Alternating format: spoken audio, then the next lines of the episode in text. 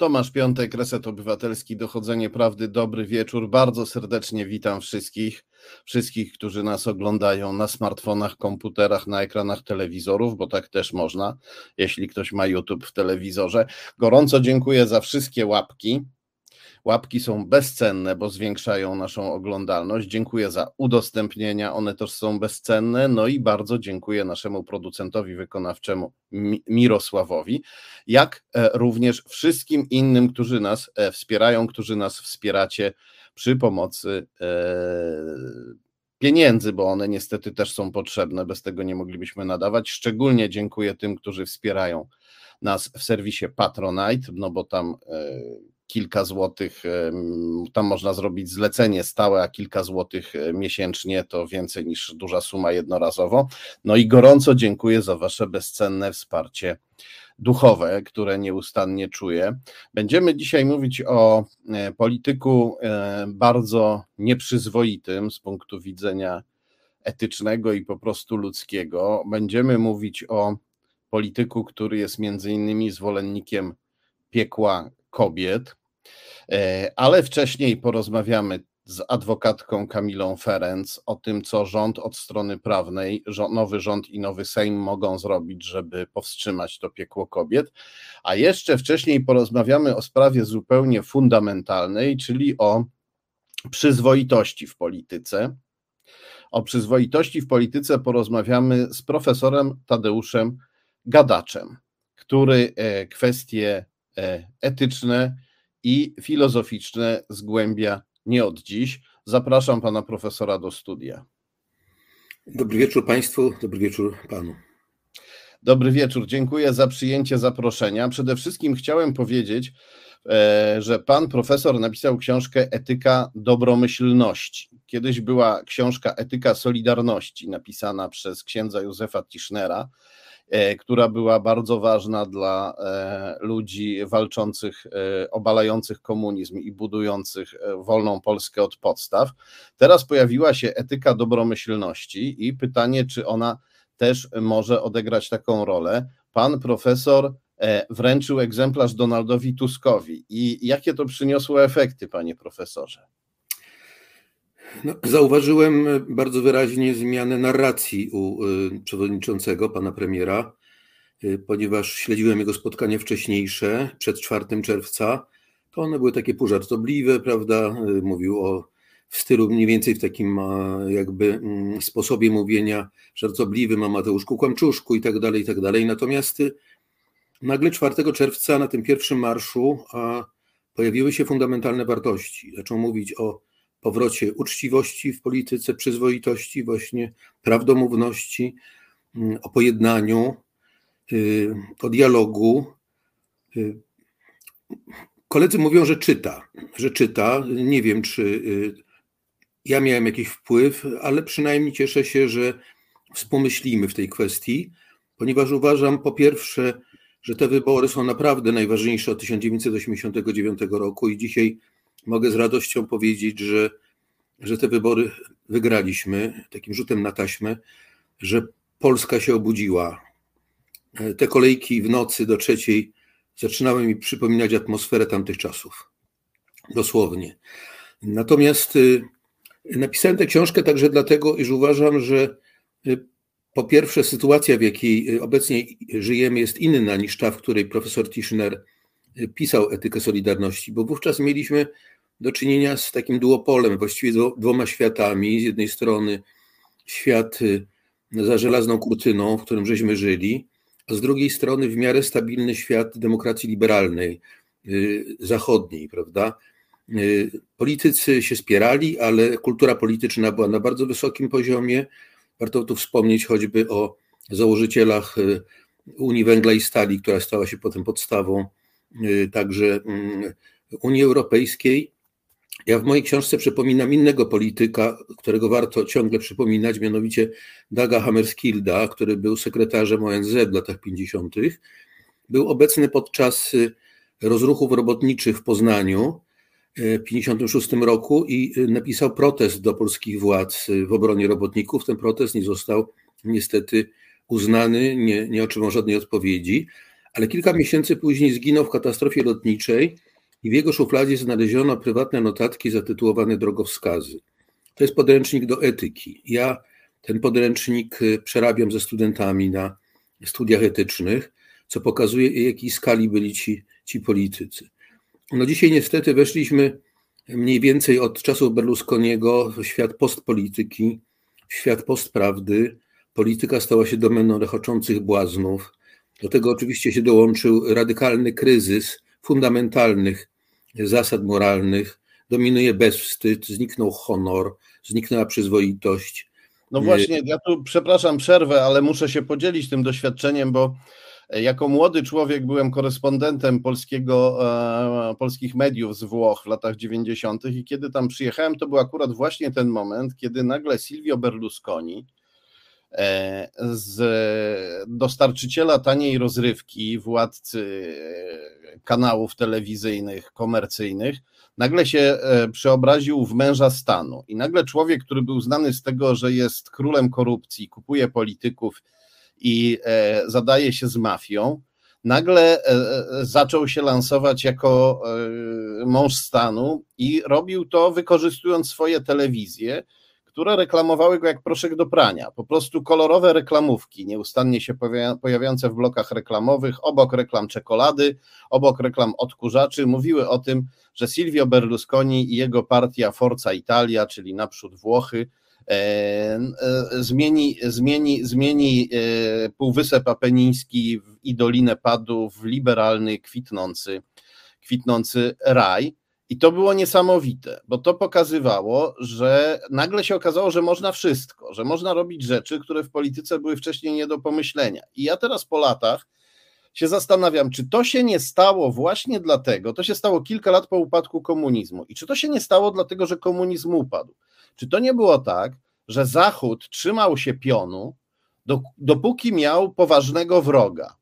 Takiego, mm, którego no, nie można było pokonać śmiechem, prawda, i dowcipkowaniem, tylko takiego, którego trzeba było traktować poważnie.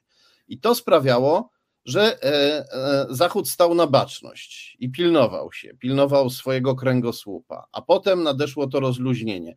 Więc pojawia się takie trudne pytanie, czy my nie potrzebujemy e, wroga, żeby się ogarnąć. Panie Tomku, no tych wrogów mamy dookoła mnóstwo, bo już mamy dwie wojny, prawda? Trzecia w Syrii. Niewykluczone, że w Azerbejdżanie pojawi się kolejny konflikt, więc sytuacja jest bardzo trudna, wręcz dramatyczna. Jak wspomnieliśmy o Berlusconim, to warto powiedzieć, że miał fantastycznego następcę w postaci prezydenta Trumpa. Jego odbicie, prawda, który też miał swoją telewizję, też się reklamował w podobny sposób. Podobnie jak Berlusconi też miał mnóstwo procesów, ale opłacał swoich prawników. Generalnie ja myślę, że y, ma Pan rację, ale to też jest związane chyba jednak z y, tym, że demokracja nie może się udać inaczej jak w oparciu o pewne fundamentalne wartości. I y, twórcy demokracji liberalnej byli nie tylko ekonomistami, myślicielami politycznymi, ale byli także etykami. I takie zasady jak na przykład dotrzymywanie słowa, jak uznanie, jak szacunek, no były czymś fundamentalnym, a my dzisiaj, być może także ze względu na zmiany cywilizacyjne wywołane przez erę cyfrową, to by trzeba przebadać, w jaki sposób era cyfrowa ma wpływ na kryzys polityczny i na demoralizację w dużej mierze, spowodowały, że te wartości się wypłukują z podglebia demokracji. Do tego dochodzi jeszcze globalizacja, bo zwróćmy uwagę, że mm, tak jak mówi nasz mm, wybitny badacz profesor Zielonka, niedługo się ukaże jego bardzo ważna książka, że zmienił się czas i przestrzeń w gruncie rzeczy, bo popatrzmy, przestrzeń demokracji ateńskiej to było polis, to było niewielkie miasto tak naprawdę. Dzisiaj przestrzeń demokracji wyznacza y, cały globalny świat, w którym pan Musk ma większe możliwości oddziaływania politycznego niż prezydent jednego kraju. A z drugiej strony mamy ogromne przyspieszenie czasu i w związku z tym y, autokraci mówią, nie ma czasu na demokrację, bo nie ma czasu na konsultacje, na deliberacje. W związku z tym, żeby wygrać konkurencję z wrogami, musimy podejmować bardzo szybkie decyzje bez konsultacji. W związku z tym demokracja jest czymś słabym, mówiąc krótko. I dlatego Ja się jednak upominam, to jest mój osobisty, prywatny y, Tadeusza Gadacza, y, brak niezgody na tę sytuację, na tą kondycję upadku moralnego w polityce. Y, to wynika także z faktu, że jak badam historię myśli politycznej, to w tej książce tutaj, w takim rozdziale Etyka i polityka, zwracam uwagę na to, że były zawsze takie dwie tendencje. Od Arystotelesa począwszy, którą Hanna Arendt bardzo mm, się inspirowała, który mówił, że polityka to jest czynienie rzeczy pięknych, to jest troska o dobro publiczne. Francis Bacon w wieku e, renesansu powiada, że to dawanie ludziom nadziei. Ale ta druga tendencja, o której wspomina Plutarch, powiada, że to jest brudna walka o stołki, o władzę, że nie należy przystawać do polityków, chyba że, mówi, chodzi o ratowanie Rzeczypospolitej. No i potem mamy Machiavellego, prawda, który wyprowadził całkowicie etykę z polityki, uczynił z niej narzędzie czystej walki o władzę. I teraz y, wszystko zależy od tego, y, kogo delegujemy, mówiąc krótko. Kogo delegujemy, ja myślę, że mm, to kogo jest do przemyślenia jeszcze. Do władzy. Do, do władzy, tak, prawda? Dlatego, że ja też kandydowałem do Sejmu, y, no nie udało mi się, ale ja chciałem pokazać kim ja jestem, jaki jest mój dorobek, czym ja się zajmuję. Natomiast y, ludzie głosują na y, portrety poprawione w Photoshopach, na, na plakatach dwumetrowych, prawda, na ulicach. Nie zastanawiają się nad tym, kim są te osoby, jaki mają dorobek, co reprezentują sobą i tak dalej, i tak. I tutaj Hanna Arendt przypomina jedną bardzo ważną rzecz o której my zapominamy, mianowicie, że podmiotem polityki są obywatele. Partie są tylko emanacją y, y, życia obywatelskiego i dlatego jeśli my y, ograniczamy demokrację tylko, jak ja mówię, złośliwie do czegoś, co można nazwać konkursem do firmy rząd raz na cztery lata i potem się przestajemy interesować demokracją, no to oczywiście się nie dziwmy, że ci posłani przez nas w dużej mierze przestają już nas reprezentować, a zaczynają reprezentować swoją partię, jej skrzydło, swoją rodzinę, swoje własne interesy. I to y, w jednych partiach jest bardziej dominujące, w innych mniej dominujące, ale to obywatele powinni polityków pilnować, mówiąc krótko. Pilnować nie tylko tego, czy uczciwie się wywiązują z obietnic wyborczych, no tutaj, jako e, druga strona tej rozmowy, powinienem się teoretycznie z czymś nie zgodzić, ale bardzo trudno jest mi się tutaj nie zgodzić z tym, e, z czymkolwiek jest mi tutaj trudno polemizować, bo się z tym zgadzam. E, cywilizacja cyfrowa, która nam się narodziła, jest potwornym zagrożeniem dla tych wartości, o których mówimy, bo ona e, prowadzi do takiego, do rebarbaryzacji, czyli do wtórnego jakby do regresu cywilizacyjnego, do, do takiego, do, do, do, do tego, że nagle porzucamy umie, nie tylko wartości, ale też umiejętności, czasem elementarne, wypracowane przez stulecia. Nie czytamy książek, nie potrafimy już pisać zdań złożonych, mówić precyzyjnie, przestajemy myśleć logicznie.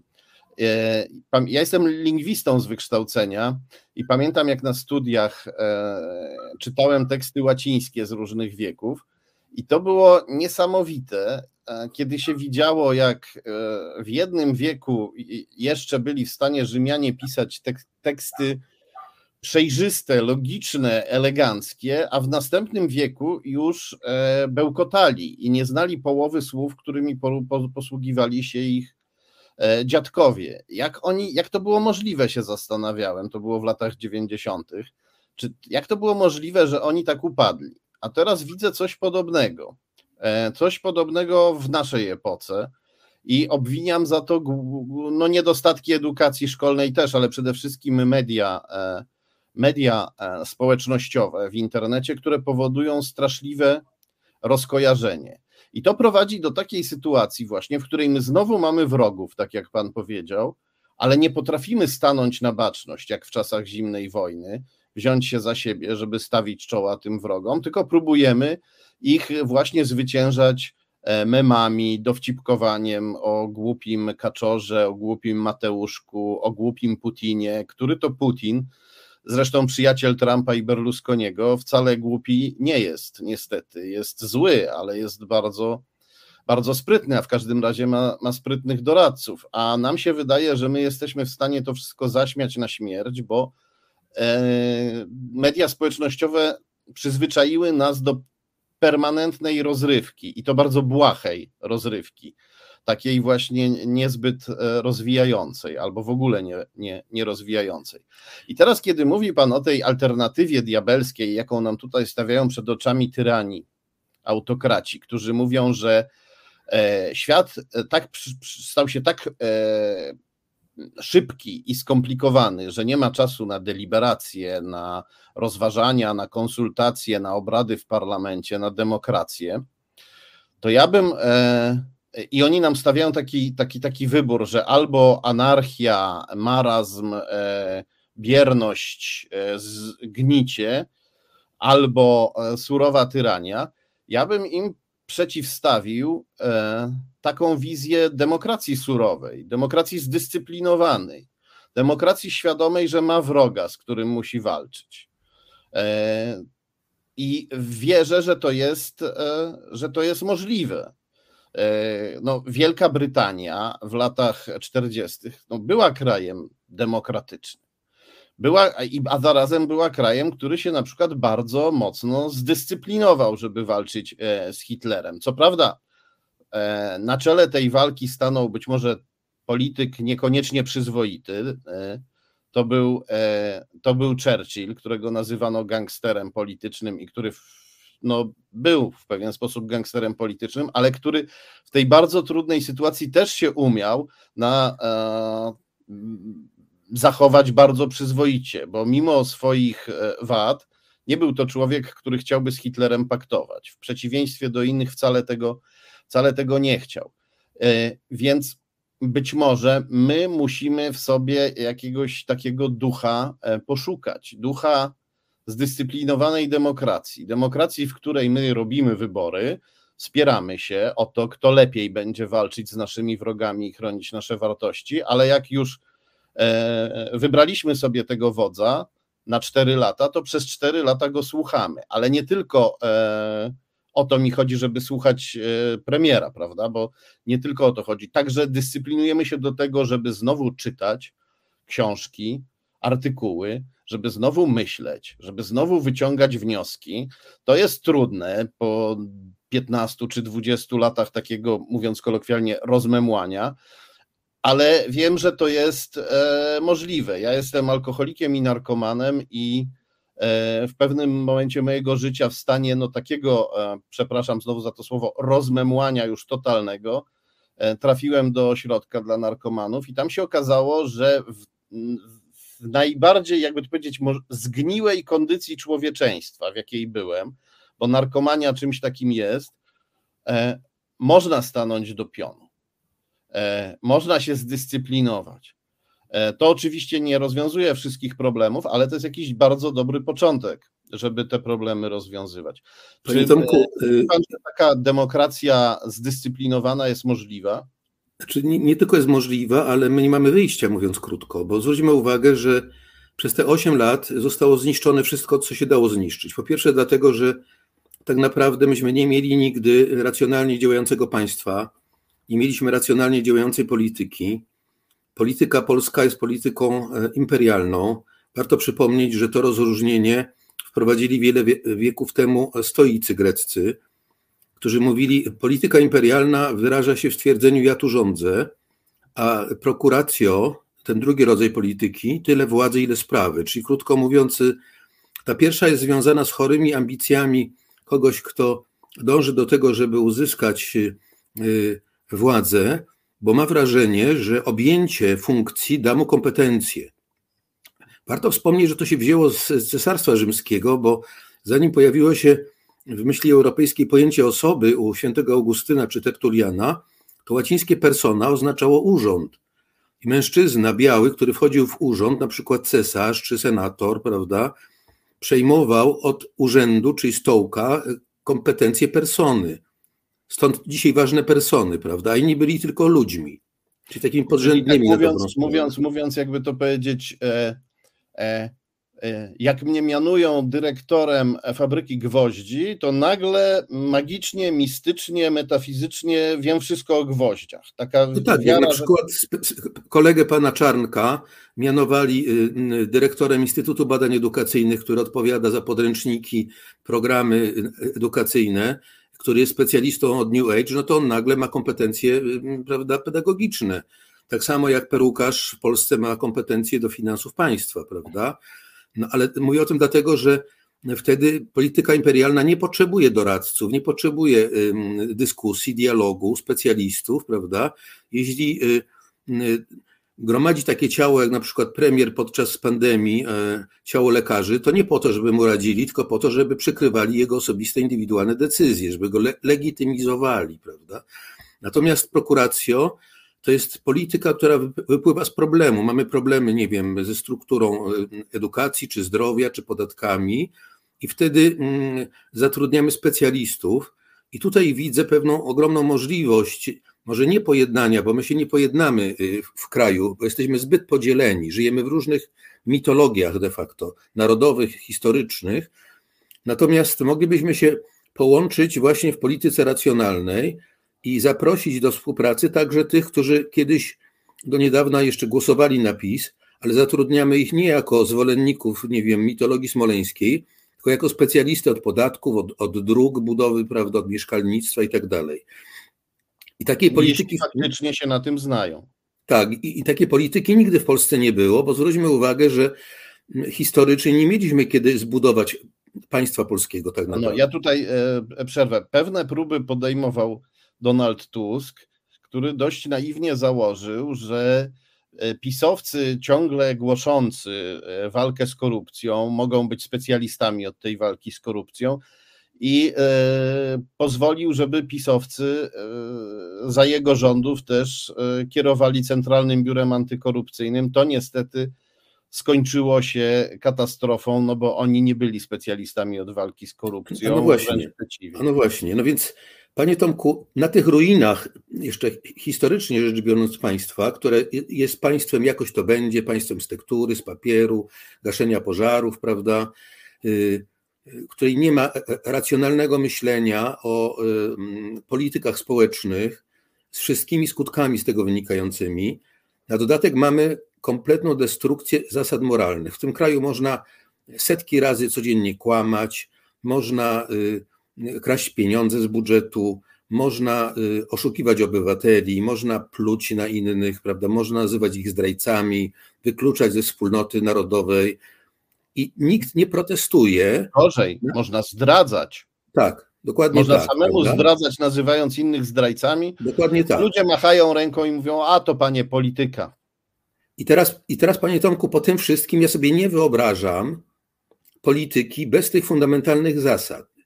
Y, krótko mówiąc, obywatele tego już nie wytrzymają, jeśli politycy nie będą uczciwie nas informować o tym, jaki jest stan finansów państwa, co się da, czego się nie da zrobić, prawda? Muszą z nami rozmawiać uczciwie i na uczciwości tę politykę budować, zatrudniać w ministerstwach. Dowiemy się w ciągu kilku dni, kto będzie ministrem fachowców. Osoby, które są faktycznie y, y, osobami, które mają kompetencje, w rządach, bo osoba niekompetentna prowadzi do wielkich strat ekonomicznych, nie tylko ze względu na, y, y, ja wiem, łamanie zasad moralnych, ale po prostu podejmowanie błędnych decyzji. No tak jak choćby budowa elektrowni, y, którą trzeba było rozebrać za miliard złotych, prawda? O, to, to jest, to, to, to, była, to była niezwykle ciemna sprawa. To nie była, e, nie, to, tam nie tylko niekompetencja grała rolę. Tam budowano te elektrownie po prostu, żeby zwiększyć import węgla z Rosji, a potem ktoś się zorientował, że e, to będzie aż zbyt rażące, kiedy, ktoś, kiedy, kiedy społeczeństwo policzy, ile my Rosjanom za ten węgiel płacimy i za te elektrownie, i zaczęto ją w popłochu rozbierać. Te, do tej sprawy to odrębna komisja śledcza by się przydała. Jasne. No ale panie Tomku, potrzebujemy zwykłej życzliwości, potrzebujemy szacunku. Przecież warto przypomnieć, że i to jest ciekawy kontekst, bo mało kto z Państwa wie, ja napisałem w, moim rozdziale, w mojej książce rozdział o przyzwoitości i przypomniałem, że pierwszym, który to słowo wprowadził, był Tomasz Mann, i miał nadzieję, że właśnie przyzwoitość stanie się takim remedium na nazizm de facto. Rozumiał ją jako pewien typ etycznej osobowości, a później niemiecki filozof Otto Friedrich Bollnow nazwał ją tak zwaną etyką słabą. Bo co ja przez nią rozumiem, mianowicie my mamy w Polsce tendencję do odwoływania się do etyki wielkiej wielkich idei, prawda? Politycy, szczególnie Jarosław Kaczyński, ma pełne usta wielkich idei, wartości chrześcijańskich. Natomiast to, co robią w sferze publicznej, to sami dobrze wiemy. Natomiast etyka słaba to jest ta, która jest zdolna do odpowiedzi na słabość. A skoro zdolna do odpowiedzi, to jest etyką odpowiedzialną. Czyli krótko mówiąc, bądź przyzwoity, jak to potem profesor Bartoszewski y, mówił, a profesor Skarga która przeżyła 11 lat, kształciłem się u niej w obozach na Syberii za działalność WK, napisała kilka tekstów na ten temat. Powiedziała, nie trzeba odwoływać się do wielkich idei moralnych. Wystarczy zachowywać się tak, żeby się nie musieć wstydzić. Ale proszę Państwa, skoro bezwstyd dzisiaj jest świetnie sprzedajnym towarem medialnym, no to się nie dziwmy, że i przyzwoitość znikła. Czyli etyka słaba to nie jest etyka gorsza. Etyka słaba to jest etyka ludzka.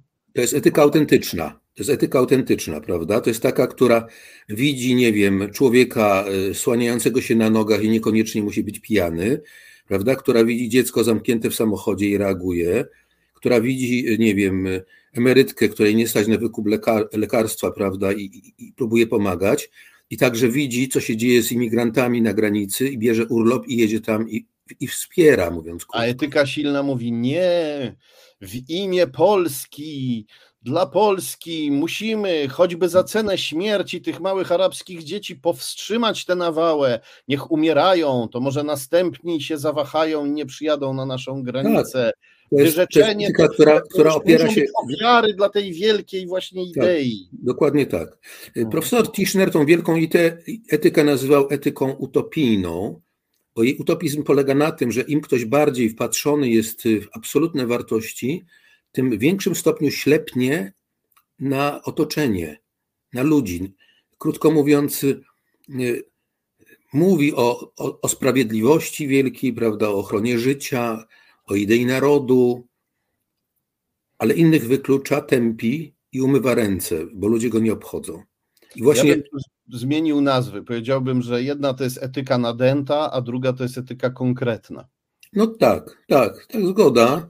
I właśnie nie tej etyki wielkiej potrzeba nam w polityce, tylko tej właśnie słabej etyki. Tej słabej, prawda, która potrafi zrozumieć, że w sytuacji e, wprowadzenia kredytów na 2% rosną ceny mieszkań i biedni studenci e, nie mogą studiować, bo nie stać na wynajem mieszkania, prawda? I trzeba to rozwiązać. Nie wiem, czy budować akademiki, prawda? Czy y, y, szukać innych rozwiązań, żeby oni mogli studiować y, w dużych miastach. To jest sytuacja mieszkalnictwa, prawda? Bo dzisiaj wolność to jest prywatność, a jak kogoś nie stać na mieszkanie, to nie ma e, prywatności w związku z tym nie jest człowiekiem wolnym. Krótko mówiąc, brak mieszkań zagraża demokracji liberalnej. To jest jedno z fundamentalnych zagrożeń, prawda? E, no, no i całe mnóstwo tego rodzaju sytuacji byśmy mogli tutaj wskazać. Dla mnie czymś tragicznym jest to, od wielu właściwie dekad, to nie tylko rządy PiSu, że pracownicy y, sfery budżetowej to są ludzie fantastycznie wykształceni, czasami z dwoma fakultetami, kilkoma językami. To są starsi bibliotekarze w bibliotekach uniwersyteckich, to są starsi kustosze w muzeach, to są historycy, muzealnicy, ale także pielęgniarki. Y, y, zarabiają grosze, najniższą krajową. Dzisiaj młodzi ludzie nie chcą iść karierą naukową, bo po prostu ich nie stać na utrzymanie się w Krakowie. Asystent nie jest w stanie za pensję wynająć sobie mieszkania. A potem, e, a potem po jakimś czasie nagle politycy i media płaczą, że nasza nauka kuleje i nie dorównuje zachodniej, prawda? Tak jak gdyby to, e, tak jak gdyby nasi naukowcy mieli e, tamtym dorównać, dostając jedną dziesiątą tego, co tamci zarabiają. No tak, ja kiedyś, e, kiedyś e, napisałem taki artykuł, w którym stwierdziłem, że mm, naszych uczonych się wysyła na front nowoczesnej wojny z karabinami na sznurkach, tak jak kiedyś radzieckich żołnierzy. Niestety. I musimy konkurować. Tak. tylko nie mamy jak. To, są, to, jest taka, to jest taki pomysł, że samo wyrośnie. Nie, nie, nie, nie będziemy siali, nie, podlewa, nie będziemy podlewali, ale będziemy się domagali, żeby rosło. No każdy rolnik wie, że to tak nie działa i dobrze byłoby, żeby politycy, żeby politycy też, też wiedzieli. Bardzo, bardzo dziękuję za tę rozmowę i w przyszłości będę sobie e, pozwalał jeszcze e, nieraz zaprosić, jeśli Pan się zgodzi. Bardzo proszę, oczywiście bardzo chętnie będę się z Państwem e, dzielił moimi lekturami czy, czy przemyśleniami także. Dziękuję, do zobaczenia. Dziękuję bardzo, do widzenia. A my zapraszamy do studia panią adwokatkę Kamilę Ferenc, którą możecie e, pamiętać ze sprawy pani Joanny z Krakowa. Pani Kamila reprezentuje panią Joannę, ale dzisiaj będziemy mówić o e, sprawach no, związanych też pośrednio z tamtym przypadkiem, nawet całkiem bezpośrednio, ale o sprawach ogólniejszych. Będziemy mówić o zakazie aborcji i o piekle kobiet, które ten zakaz w Polsce wywołał. Sprawa pani Joanny była elementem niestety tego właśnie e, piekła kobiet, które mamy. Dzień dobry. Dzień dobry. No właściwie już dobry, dobry wieczór. Bardzo, dzięk bardzo dziękuję, że przyjęła Pani zaproszenie. E, no, mamy w Polsce sytuację straszną. Kobiety umierają za sprawą ultrakatolickiego prawa, które nam wprowadzono.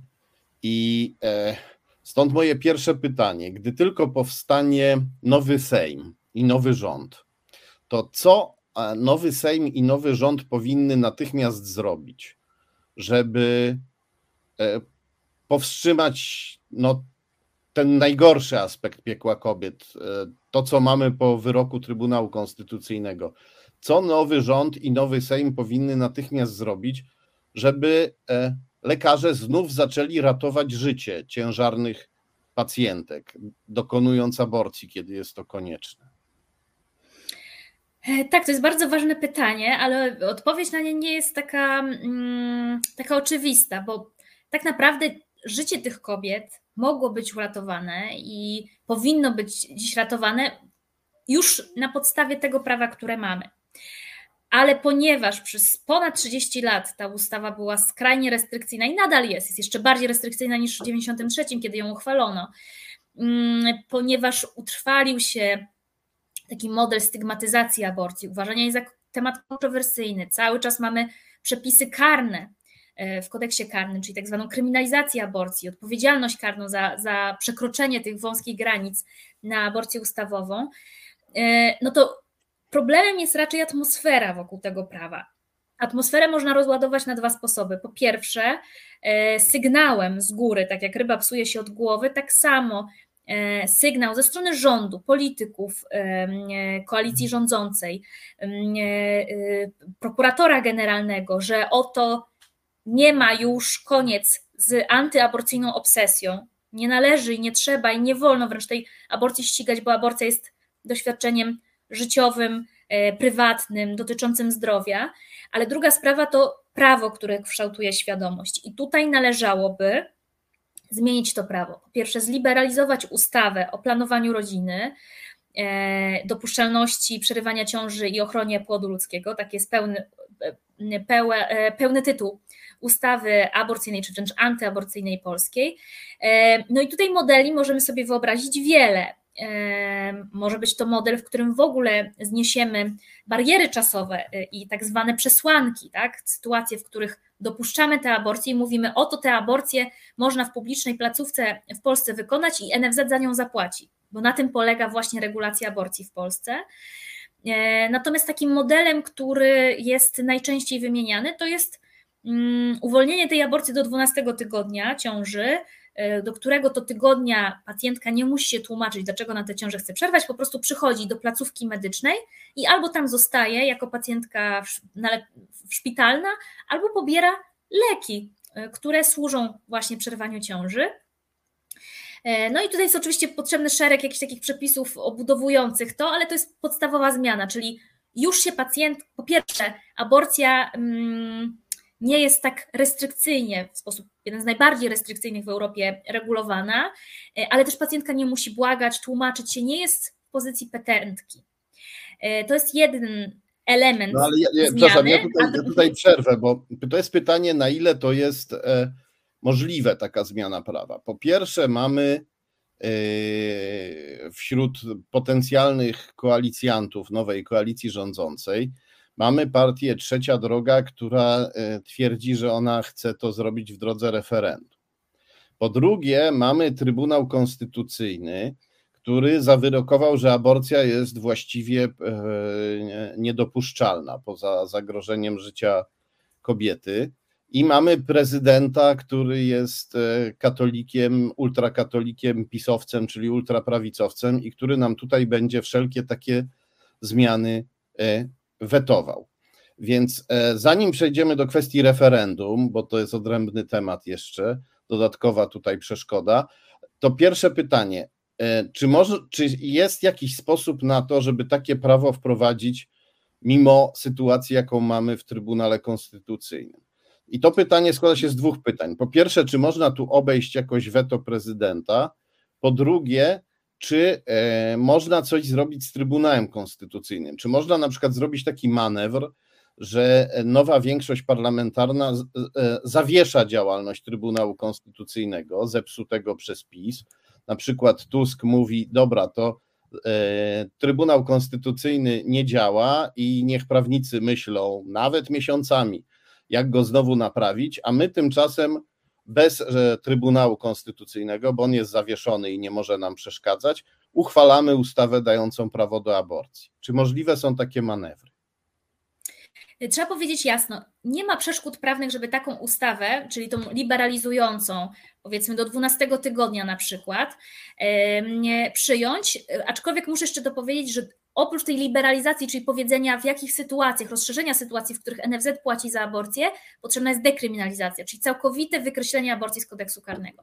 I przyjęcie takiej składającej się z dwóch członów ustawy nie, nie stoi nic prawnego na przeszkodzie. Są ja, roz, ja rozumiem, ja rozumiem, ale zarówno jedno, jak i drugie będzie nam blokować Trybunał Przyłębskiej i prezydent Duda. Zarówno liberalizację, jak i dekryminalizację, czyli yy, e, wykreślenie aborcji, e, wykreślenie kar za aborcję z kodeksu karnego. To znaczy tak, dotychczasowy wyrok Trybunału Konstytucyjnego nie stoi na przeszkodzie przyjmowania nowych ustaw idących wbrew duchowi tego wyroku, bo Trybunał bada zawsze ustawy po ich uchwaleniu. Przepraszam, że Natomiast. No właśnie, ta usta, tę ustawę, jeżeli uchwalimy, że wolno dokonywać aborcji, albo jeżeli sąd, e, albo jeżeli Sejm przegłosuje, że e, no niby aborcja jest ciągle przestępstwem, ale nie karzemy za nią, to, jed, to każda taka e, ustawa zostanie zgłoszona do Trybunału Konstytucyjnego przez jakiegoś pisowca lub konfederatę. Tak. I wtedy, kiedy zostanie wydany wyrok, trzeba będzie zbadać procedurę wydania tego wyroku. W ogóle trzeba będzie zbadać, czy sam Trybunał, ten skład orzekający, jest sądem niezależnym, niezawisłym, e, e, sądem w rozumieniu ustawy, w rozumieniu orzecznictwa Europejskiego Trybunału Praw Człowieka, a ETPC, ten, ten, tenże Trybunał już e, zdarzało mu się stwierdzać, że określony skład Trybunału Konstytucyjnego nie spełnia wymogów bycia właśnie uznanym za sąd, więc jego wyrok nie jest wyrokiem. I to samo może się przydarzyć wobec obecnego Trybunału Konstytucyjnego, czyli możemy Rozumiem. stwierdzić, że jest nie, nie, to jest, to jest bardzo. To jest, że przerwam. To jest bardzo ciekawe, co pani mówi, tylko to musiałby zrobić Europejski Trybunał Praw Człowieka. Musiałby uchylić takie ewentualne orzeczenie Trybunału Konstytucyjnego. Nie. Trybunał Praw Człowieka nie uchyla, tylko stwierdza, że doszło do naruszenia prawa tak, obywatela proszę. polskiego do Jasne. sądu. Ale, ale, efektem, sobie... ale efekt, efektem byłoby, no w sumie efekt byłby podobny do uchylenia. Ten wyrok przestałby obowiązywać. Nie, to tak nie wygląda. Właśnie to jest bardzo skomplikowane. Mhm. To nie jest tak, że ten wyrok przestaje obowiązywać. On nigdy nie obowiązywał, nigdy nie był wyrokiem. Tak? Natomiast pewne szkody mógł poczynić, w związku z tym trzeba odwrócić te szkody. To, co może się wydarzyć na gruncie polskiej praktyki, to niewykonywanie tego wyroku, nieuznawanie go za wyrok, nieuznawanie go za istniejące orzeczenie sądu, nieuznawanie w ogóle Trybunału jako sądu, e, tak, w rozumieniu ustawy i konstytucji, natomiast nie można tego zrobić jakby inaczej. mogłoby się to zadzieć wyłącznie w drodze pewnego konsensusu prawnego, politycznego, społecznego. Nie jest możliwe wydanie uchwały, zarządzenia, jakiegoś, e, jakiejś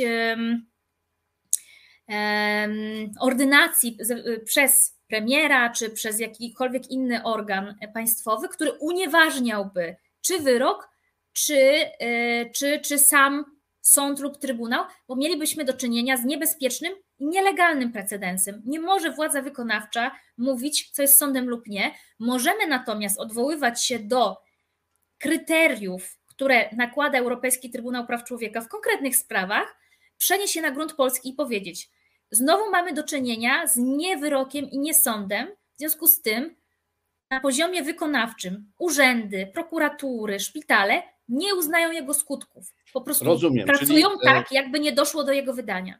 Czyli możliwa jest taka sytuacja. Nowa większość parlamentarna przegłosowuje liberalizację albo dekryminalizację i e, e, Trybunał Konstytucyjny e, próbuje to zablokować, wydaje jakieś tam pseudo-orzeczenie Trybunał Przyłębskiej, a, a wtedy ministra zdrowia Joanna Szojring-Wielgus i minister sprawiedliwości Borys Budka e, mówią, to jest nie orzeczenie, nie trybunału, nie obowiązuje i my zobowiązujemy podległych nam prokuratorów i lekarzy, żeby e, nie stosowali się do tego nielegalnego nieorzeczenia.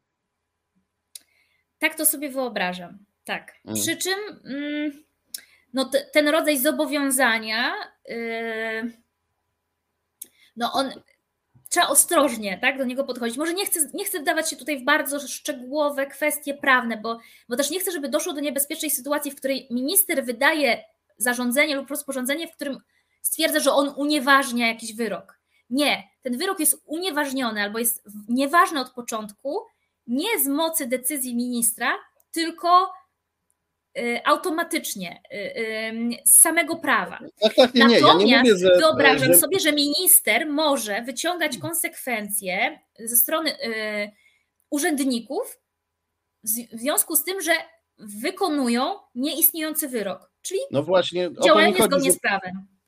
Ministra Szojring-Wielgus i minister Budka nie dekretują nic, że ten sąd nie jest sądem, czy coś takiego, że trybunał nie jest sądem, tylko stwierdzają fakt, tak, że pseudo-trybunał tak. wydał pseudo-wyrok, który nie obowiązuje. To jest jakaś droga. Bardzo dziękuję, że tutaj pani nam to nakreśliła, bo się wreszcie pojawia jakieś światełko w ciemności, jakaś droga, aczkolwiek e, raczej tutaj byśmy nie czekali na jakieś nowe orzeczenia e, Europejskiego Trybunału Praw Człowieka, bo to by trwało latami, tylko raczej oni powinni, ministrowie na samym początku powinni już wyciągnąć wnioski z dotychczasowych tak. orzeczeń, z których wynika, że Trybunał Przyłębskiej e, nie do końca jest trybunałem albo zupełnie nie jest e, trybunałem, zupełnie nie jest sądem. I teraz tutaj na scenę wchodzą w braterskim uścisku panowie Szymon Hołownia i Władysław Kosiniak-Kamysz i wołają referendum aborcyjne, referendum, niech naród zdecyduje. No i ich e, zwolennicy przyklaskują i mówią tak, bo referendum to jest jedyny sposób, żeby ominąć weto prezydenta i przeszkody stawiane przez Trybunał Konstytucyjny. Jak widzimy, jak właśnie pani już nakreśliła, to nie jest jedyna droga. Właśnie pani tutaj nam przedstawiła inną drogę. A ja mam takie pytanie: skąd w ogóle e, wzięła się ta opowieść, że referendum jest jakimś sposobem na przełamanie weta prezydenta czy e, ominięcie Trybunału Konstytucyjnego? Bo ja to słyszę od różnych ludzi, ale jeśli ja nie jestem prawnikiem, ale jeśli ja rozumiem jakoś prawo, to ja widzę, że prezydent e, e, może zawetować każdą ustawę, oprócz ustawy budżetowej i oprócz ustawy zmieniającej konstytucję.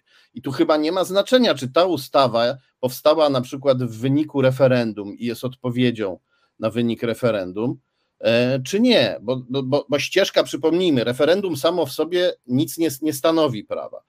E, e, jeżeli nawet ludzie zagłosują za prawem do aborcji, zagłosuje większość Polaków biorących udział w referendum, Polek i Polaków, to potem Sejm musi w określonym czasie, to jest chyba 60 dni, uchwalić stosowną ustawę odpowiadającą na wolę ludu wyrażoną w referendum. Ale chyba, jeśli dobrze rozumiem, i taką ustawę prezydent może zawetować.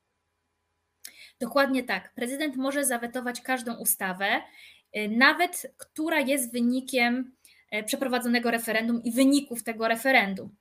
E, bardzo polecam lekturę mm, artykułów m.in. profesora Piotra Uziębło, który opisuje, jak bardzo lakoniczna jest ustawowa regulacja w ogóle tego, jak się przeprowadza referendum ogólnokrajowe i jakie są jego skutki. No bo właśnie ta ustawa nie precyzuje, konstytucja też nie, bo konstytucja odsyła do ustawy, e, co ma się stać potem z tym wynikiem referendum. Wynik referendum zobowiązuje do podjęcia kroków e, mających na celu realizację tego, co, tego zdania, jakie społeczeństwo wyraziło w referendum.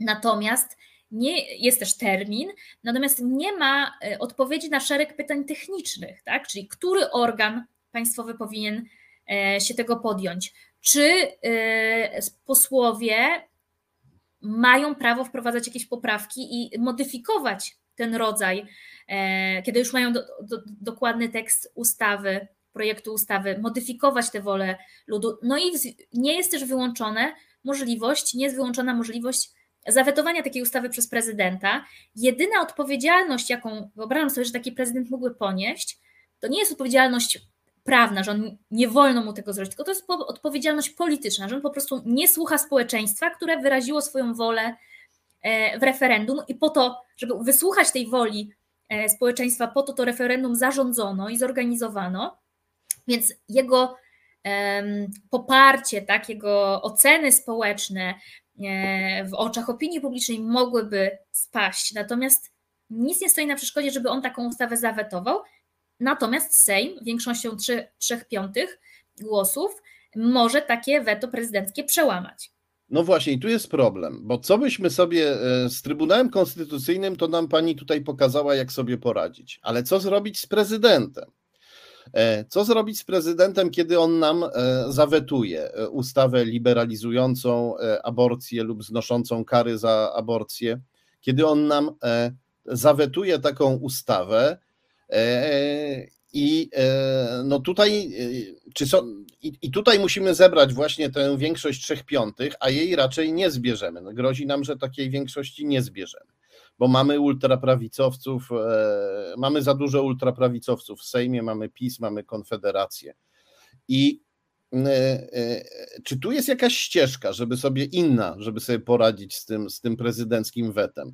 Czy jest jakiś sposób na to, żeby na przykład prezydenta zdjąć z urzędu? No wiemy, że wygrał wybory w 2020 roku w sposób nieuczciwy. Pytam, no bo jakby nie mam złudzeń co do tego, że Andrzej Duda ma że tak powiem, głęboko w dudzie polskie społeczeństwo, polski naród, polski lud i jego wolę, będzie się kierować raczej swoją ideologią i wytycznymi swojej partii. No więc co my z nim możemy zrobić? No oczywiście można sobie wyobrazić postawienie go przed Trybunałem Stanu, natomiast no to jest już zagadnienie uniwersalne, też oderwane od tematu prawa aborcyjnego. Natomiast jeżeli wyobrażamy sobie taki konwencjonalny tryb legislacyjny, no to oprócz sejmowego przełamania tą kwalifikowaną większością głosów weta prezydenckiego, no nic z tym nie można zrobić. Takie mhm. są reguły demokracji. Pojawiają się pomysły, że kwestie aborcyjne czy okołoaborcyjne należy uregulować na poziomie rozporządzenia, czyli przepisów wykonawczych wydawanych przez ministrów. No i tutaj jest to możliwe, ale tylko do pewnego stopnia. Kwestii zarezerwowanych dla ustawy nie wolno regulować w e, rozporządzeniu, więc Rozporządzenie owszem może się zająć programem badań prenatalnych, który jest załącznikiem do rozporządzenia ministra zdrowia. Można wyobrazić sobie no, zmianę wielu takich technicznych kwestii, które w tych rozporządzeniach są. Natomiast tam, gdzie jest e, podstawa prawna do finansowania aborcji przez NFZ, musi to być drogą ustawy. Natomiast chcę przypomnieć, że dzisiaj Dzisiejszy kształt ustawy, który pozwala na przerwanie ciąży ze względu na zagrożenie dla zdrowia, obejmuje zdrowie i fizyczne, i psychiczne. To psychiczne, zagrożenie dla zdrowia psychicznego często jest konsekwencją tego, że pacjentka dowiedziała się na przykład o ciężkich, nieodwracalnych wadach płodu.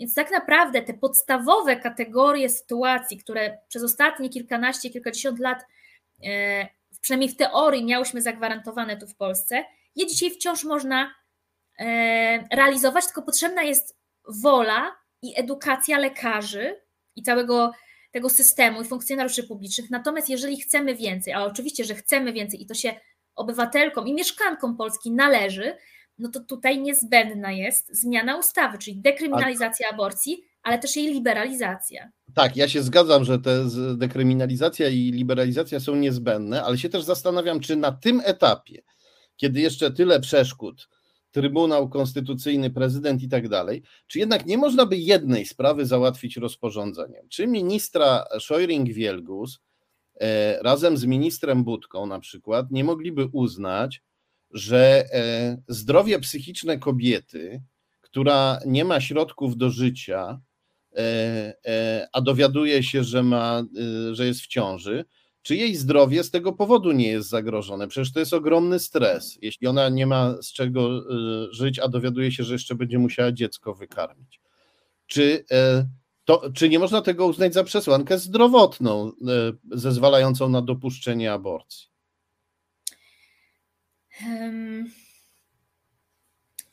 Już dzisiaj można uznać, że jest to zagrożenie dla zdrowia. To, co można zrobić, to drogą rozporządzenia zmienić wymogi udowadniania tego, że, że zdrowie pacjentki jest zagrożone. Dzisiaj to rozporządzenie wskazuje, że musi to być zaświadczenie od lekarza specjalisty z danej dziedziny medycyny. Można zmienić treść tego rozporządzenia. Uchylić go całkiem nie można, bo, bo jego konieczność jego wydania wynika z ustawy, ale można złagodzić te wymogi. Tak można na przykład stwierdzić, że E, tylko nie jestem teraz e, stuprocentowo pewna, bo być może ustawa precyzuje właśnie kwalifikacje lekarzy, że jakby jednak te, ci, ci, lekarze muszą brać w tym udział. Ale wyobrażam sobie, że na przykład to rozporządzenie mogłoby opierać się na systemie oświadczeń ze strony pacjentki, tak? E, albo może nie musi to być lekarz specjalista, tylko lekarz podstawowej opieki zdrowotnej. Natomiast Ale może dzisiaj... być to też psycholog na przykład, który napisze: Pacjentka jest w wielkim stresie, E, w biedzie, e, ta, e, będzie w jeszcze większej biedzie, jeśli będzie musiała wykarmić dziecko, to na pewno się odbije negatywnie na jej zdrowiu, a jeśli sama spróbuje na przykład wywołać sztuczne poronienie, no to pod wpływem tego stresu to to też jest potężne zagrożenie także dla jej zdrowia fizycznego. Dlatego ja, psycholog, tutaj rekomenduję aborcję. Tak, można to sobie wyobrazić, natomiast tak jak mówię, jeszcze muszę na szybko sprawdzić, bo może być tak, że ustawa już nam wprowadza konieczność e, udziału lekarskiego.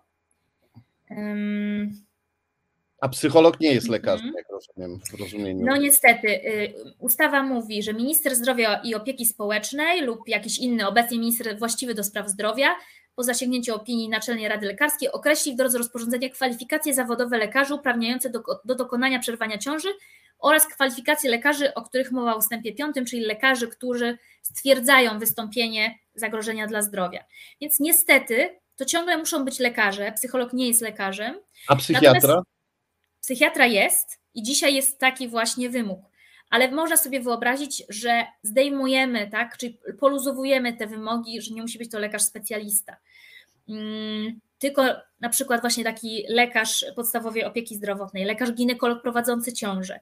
Y, wyobrażam sobie, że tak, można też y, wydać wytyczne przypominające, że zagrożenie zdrowia może polegać też na tym, czy może mieć swoje źródło y, po, po, pogorszenie zdrowia psychicznego, w tym, że właśnie osoba w ciąży nie jest gotowa na kontynuację tej ciąży, jest w trudnej sytuacji emocjonalnej, życiowej czy, czy jakiejkolwiek.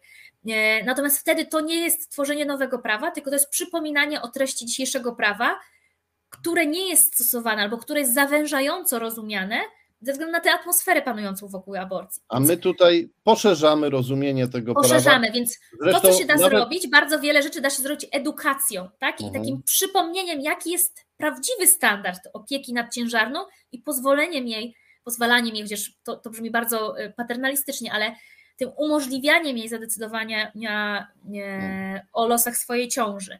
Natomiast pewne kwestie niestety wymagają zmiany e, przepisów ustawowych.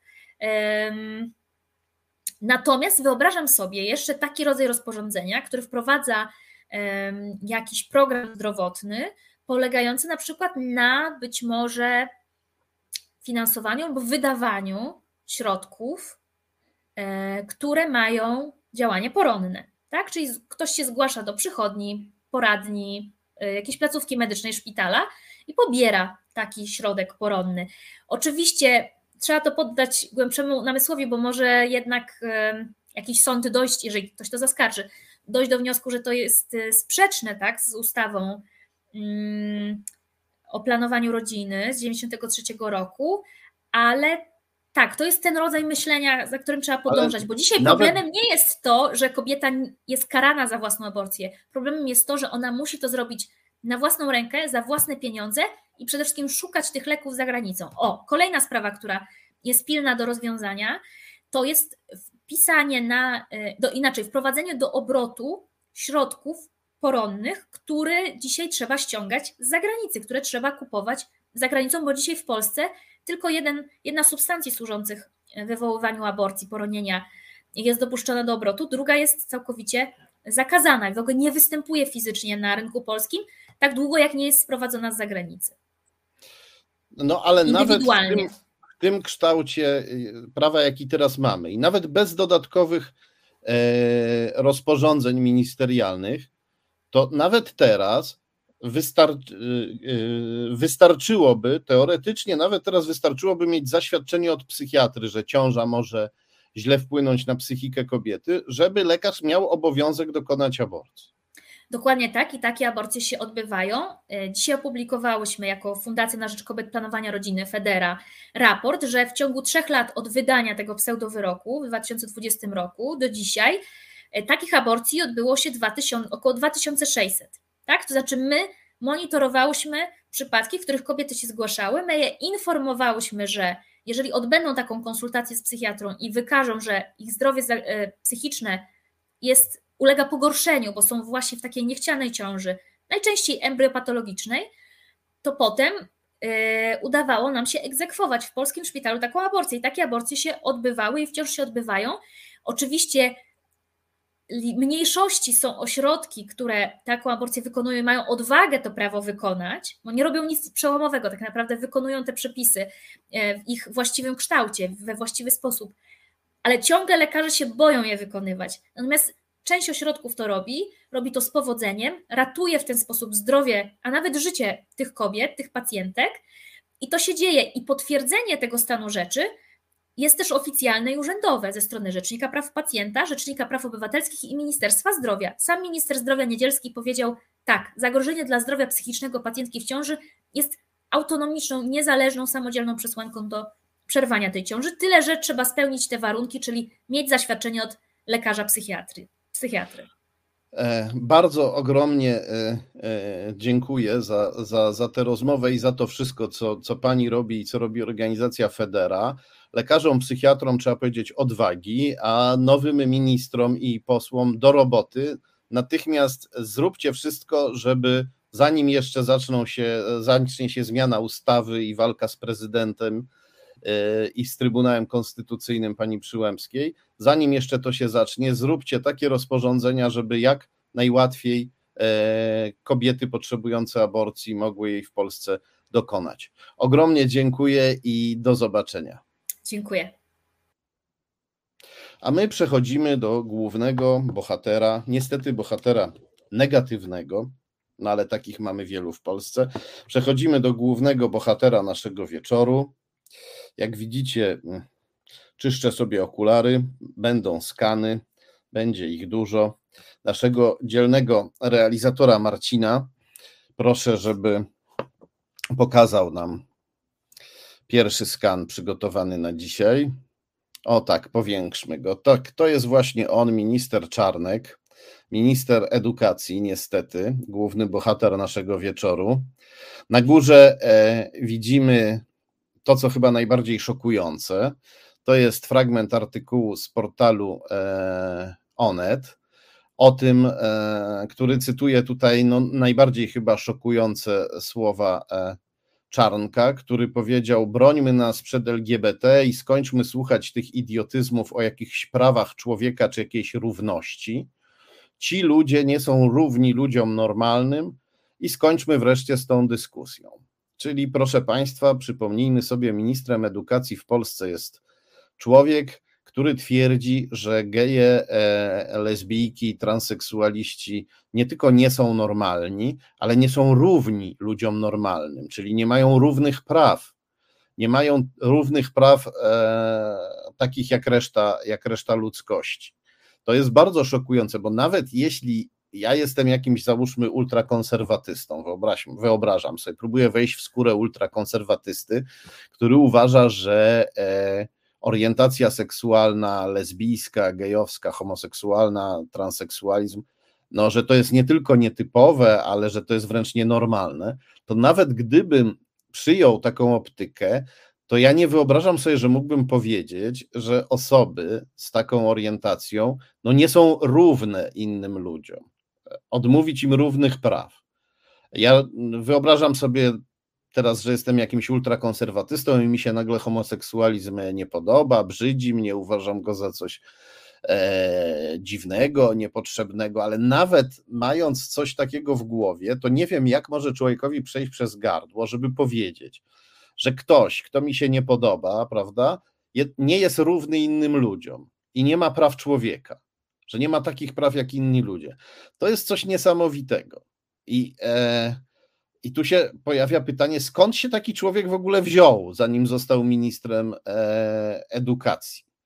E, no, mamy takich nienawistników w Polsce niestety więcej, ale ten jest nienawistnikiem szczególnym, no bo potrafił wspiąć się na bardzo wysoki stołek, na stołek ministra edukacji, czyli na stołek, no, z którego raczej takie słowa nie powinny padać. No kiedyś Giertych, Roman Giertych jako minister edukacji mówił, że trzeba się sprzeciwić wstrętnym pederastom, ale Giertych przynajmniej później za to przeprosił.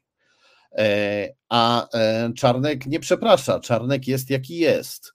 E, mamy do czynienia z człowiekiem z jednej strony żywiącym jakąś bardzo potężną, straszną, chorą nienawiść do innych ludzi, a równocześnie z człowiekiem przemyślnym, skutecznym, który robi e, wielką karierę. To jest bardzo ciekawe. To nie jest taki prymitywny nienawistnik spod budki z piwem, który tam sobie rzuca obelgami na otaczający go świat, prawda?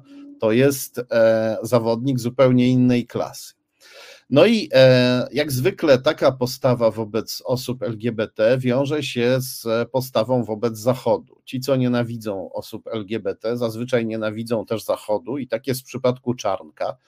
Na górze tego skanu mamy cytat z jego wypowiedzi o LGBT, a na dole mamy e, skan przedstawiający jego niedawny e, występ w reżimowej TVP, gdzie u boku Michała Rachonia, o którego powiązaniach z Rosją już tutaj wielokrotnie mówiliśmy, u boku Michała Rachonia minister Czarnek pomagał szczuć na naszych najbliższych zachodnich sojuszników, czyli na E, Niemców. Mamy tutaj takie straszenie, że Polska stanie się niemieckim landem, prawda, że Niemcy znowu będą chcieli nas okupować, zagarnąć.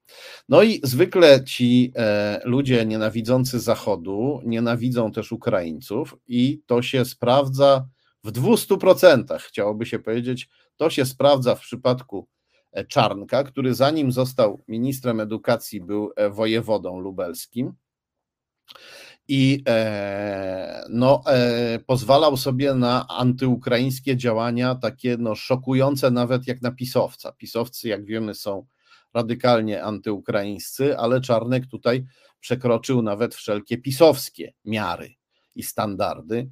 E, wizytę ukraińskiego prezydenta Poroszenki w Polsce Czarnek uznał za prowokację. Czarnek e, postanowił, e, Czarnek złożył wniosek do prokuratora o ściganie Grzegorza Kuprianowicza, e, działacza ukraińskiego, obywatela polskiego, który chciał upamiętnić ukraińskie ofiary II wojny światowej, zabite przez Polaków.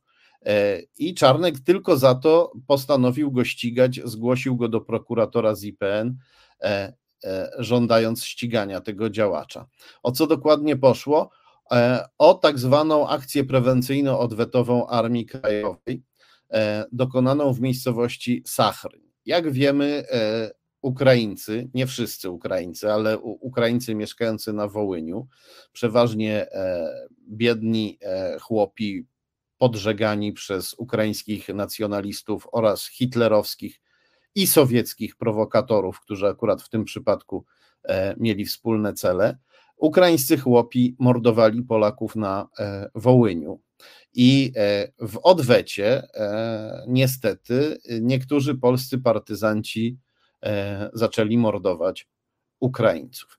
I e, wszyscy bardzo chcemy, żeby Ukraińcy rozliczyli się e, z rzezi wołyńskiej. Oczywiście to nie jest kwestia taka, że obecni dzisiaj żyjący Ukraińcy mają nas za to przepraszać, no bo to nie oni mordowali. Takie żądania wysuwają chyba tylko pisowcy. E, chodzi o to, żeby Ukraińcy po prostu rzetelnie podeszli do własnej historii i rzetelnie sprawdzili, ile ich było winy ich przodków w tym, co się tam wydarzyło, jaka część społeczeństwa czy działaczy ukraińskich ponosiła za to odpowiedzialność. No ale jeżeli chcemy, żeby Ukraińcy się z tym rzetelnie rozliczyli, to my tak samo musimy się rozliczać. I w momencie, w którym my prześladujemy Ukraińców za to, że chcą upamiętnić Ukraińców zabitych przez Polaków, to dajemy Ukraińcom bardzo zły przykład. Pokazujemy im, że tu nie ma pojednania, nie ma rozliczenia, tylko każdy pilnuje swoich zmarłych i każdy pluje na sąsiada zamiast pojednać się i zamiast uderzyć się w pierś, zamiast e, te, e, Czarnek tutaj, jakby to powiedzieć, no zrobił bardzo, bardzo dużo, żeby to pojednanie polsko-ukraińskie i wspólne, rzetelne e, przepracowanie własnych win udaremnić. No nie muszę chyba mówić z pożytkiem, dla kogo to się dzieje, kto chce, żeby Polacy i Ukraińcy się nie pojednali, no ale może to powiem. Chcą tego Rosjanie putinowscy Rosjanie. No i nic dziwnego, że putinowscy Rosjanie e, Czarnka bardzo chwalą. E, Czarnek kiedyś wpadł na taki pomysł, żeby sprowadzać do Polski e, robotników z Uzbekistanu. Był jeszcze wtedy wojewodą lubelskim. No być może ukraińscy robotnicy przyjeżdżający do pracy w Polsce byli dla niego zbyt zachodni, wolał Uzbeków. I e, ten jego pomysł e, nagłaśniały putinowskie media. Poproszę o kolejny skan. Między innymi słynna tuba kremlowskiej propagandy, czyli portal Sputnik. Tutaj widzimy artykuł o tym, że Przemysław Czarnek chce sprowadzać Uzbeków do Polski.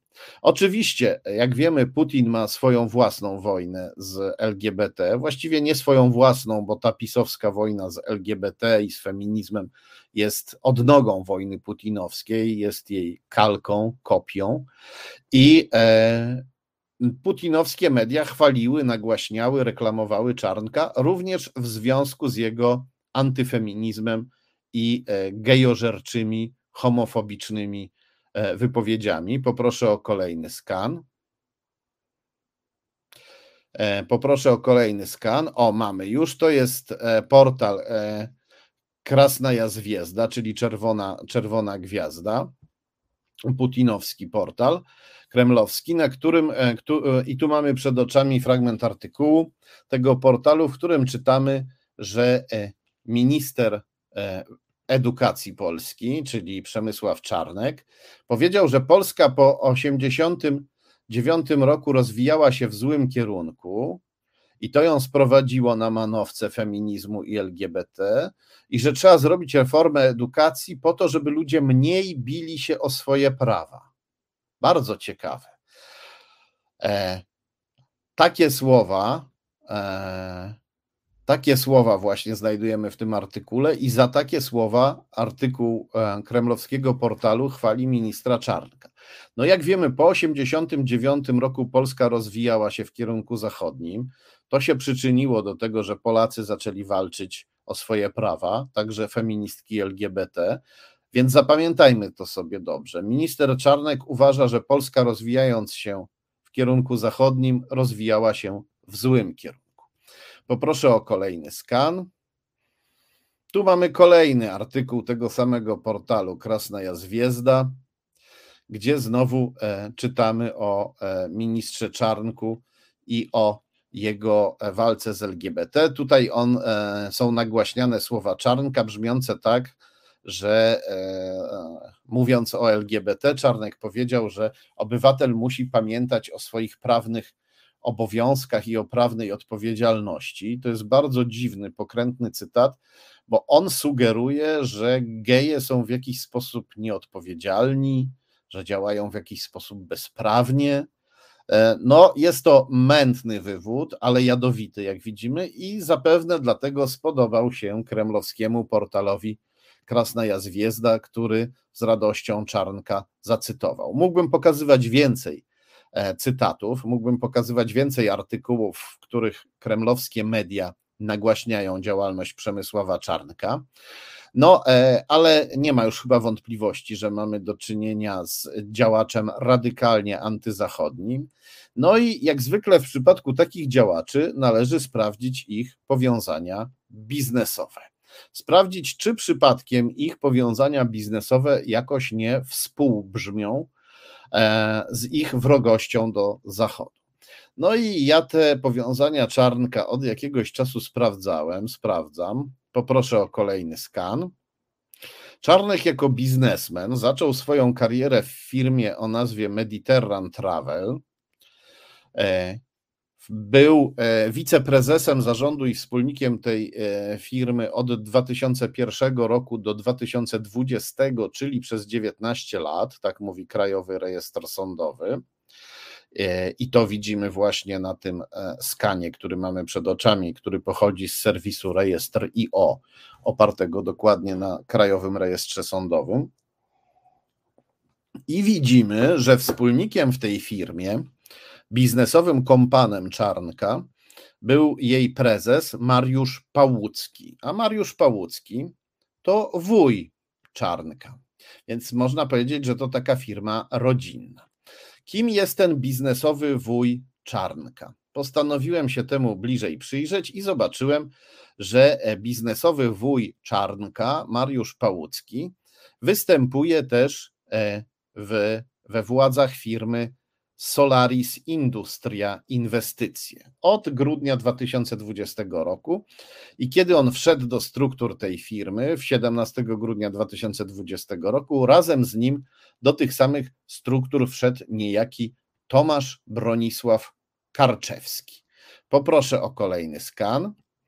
No i okazało się, że jest więcej e, firm, w których e, biznesowy wuj Czarnka Mariusz Pałucki występuje z Tomaszem Bronisławem Karczewskim, bo jest też firma Solaris Industria 7, nie mylić z poprzednią. Poprzednia była Solaris Industria Inwestycje, ta jest Solaris Industria 7. Poproszę o kolejny skan.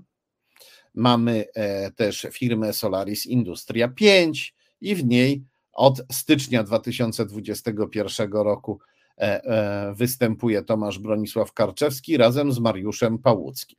Panowie wchodzą do firm z grupy Solaris Industria w tym samym e, czasie. Dokładnie tego samego dnia pojawiają się w strukturach tych, tych firm.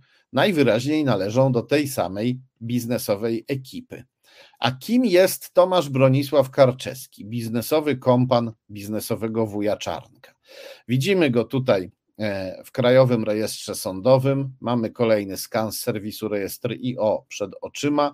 Na dole widzimy firmę Solaris Industria 5, zatem chodzi o tego samego Tomasza Bronisława Karczewskiego. Na górze mamy datę urodzenia. Poproszę o kolejny skan, żebyśmy ją sobie dokładnie zobaczyli. Tomasz Bronisław Karczewski, urodzony we wrześniu 1961 e, roku, dokładnie 1 września. E, poproszę o kolejny skan. No i tak się składa, że e, w archiwum cyfrowym Instytutu Pamięci Narodowej znajdujemy Tomasza Karczewskiego, urodzonego 1 września 1961 roku.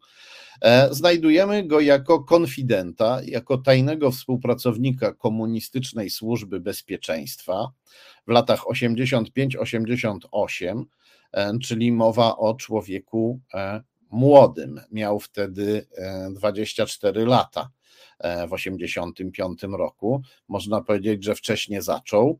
No i jak widzimy tutaj opis teczki mówi, że w środku jest nie tylko ankieta, kwestionariusz personalny i zobowiązanie tajnego współpracownika, ale są też notatki służbowe i raporty. To ważne, bo czasem są takie teczki, w których no jest zobowiązanie, które ktoś podpisał, a potem nie ma już innych dowodów współpracy, a tutaj mamy notatki służbowe i raporty.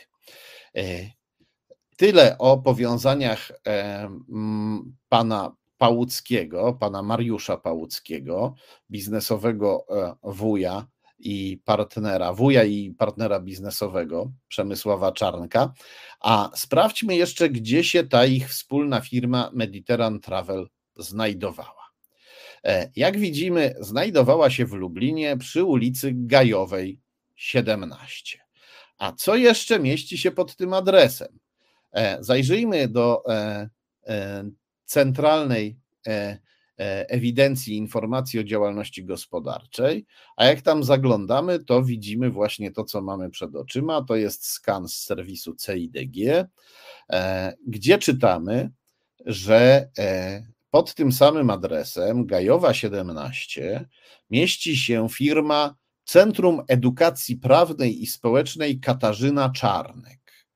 Katarzyna Czarnek Kim jest Katarzyna Czarnek? Poproszę o kolejny skan. No więc e, e, z Twittera e, Przemysława Czarnka dowiadujemy się, że Katarzyna Czarnek to jego żona, doktor biologii.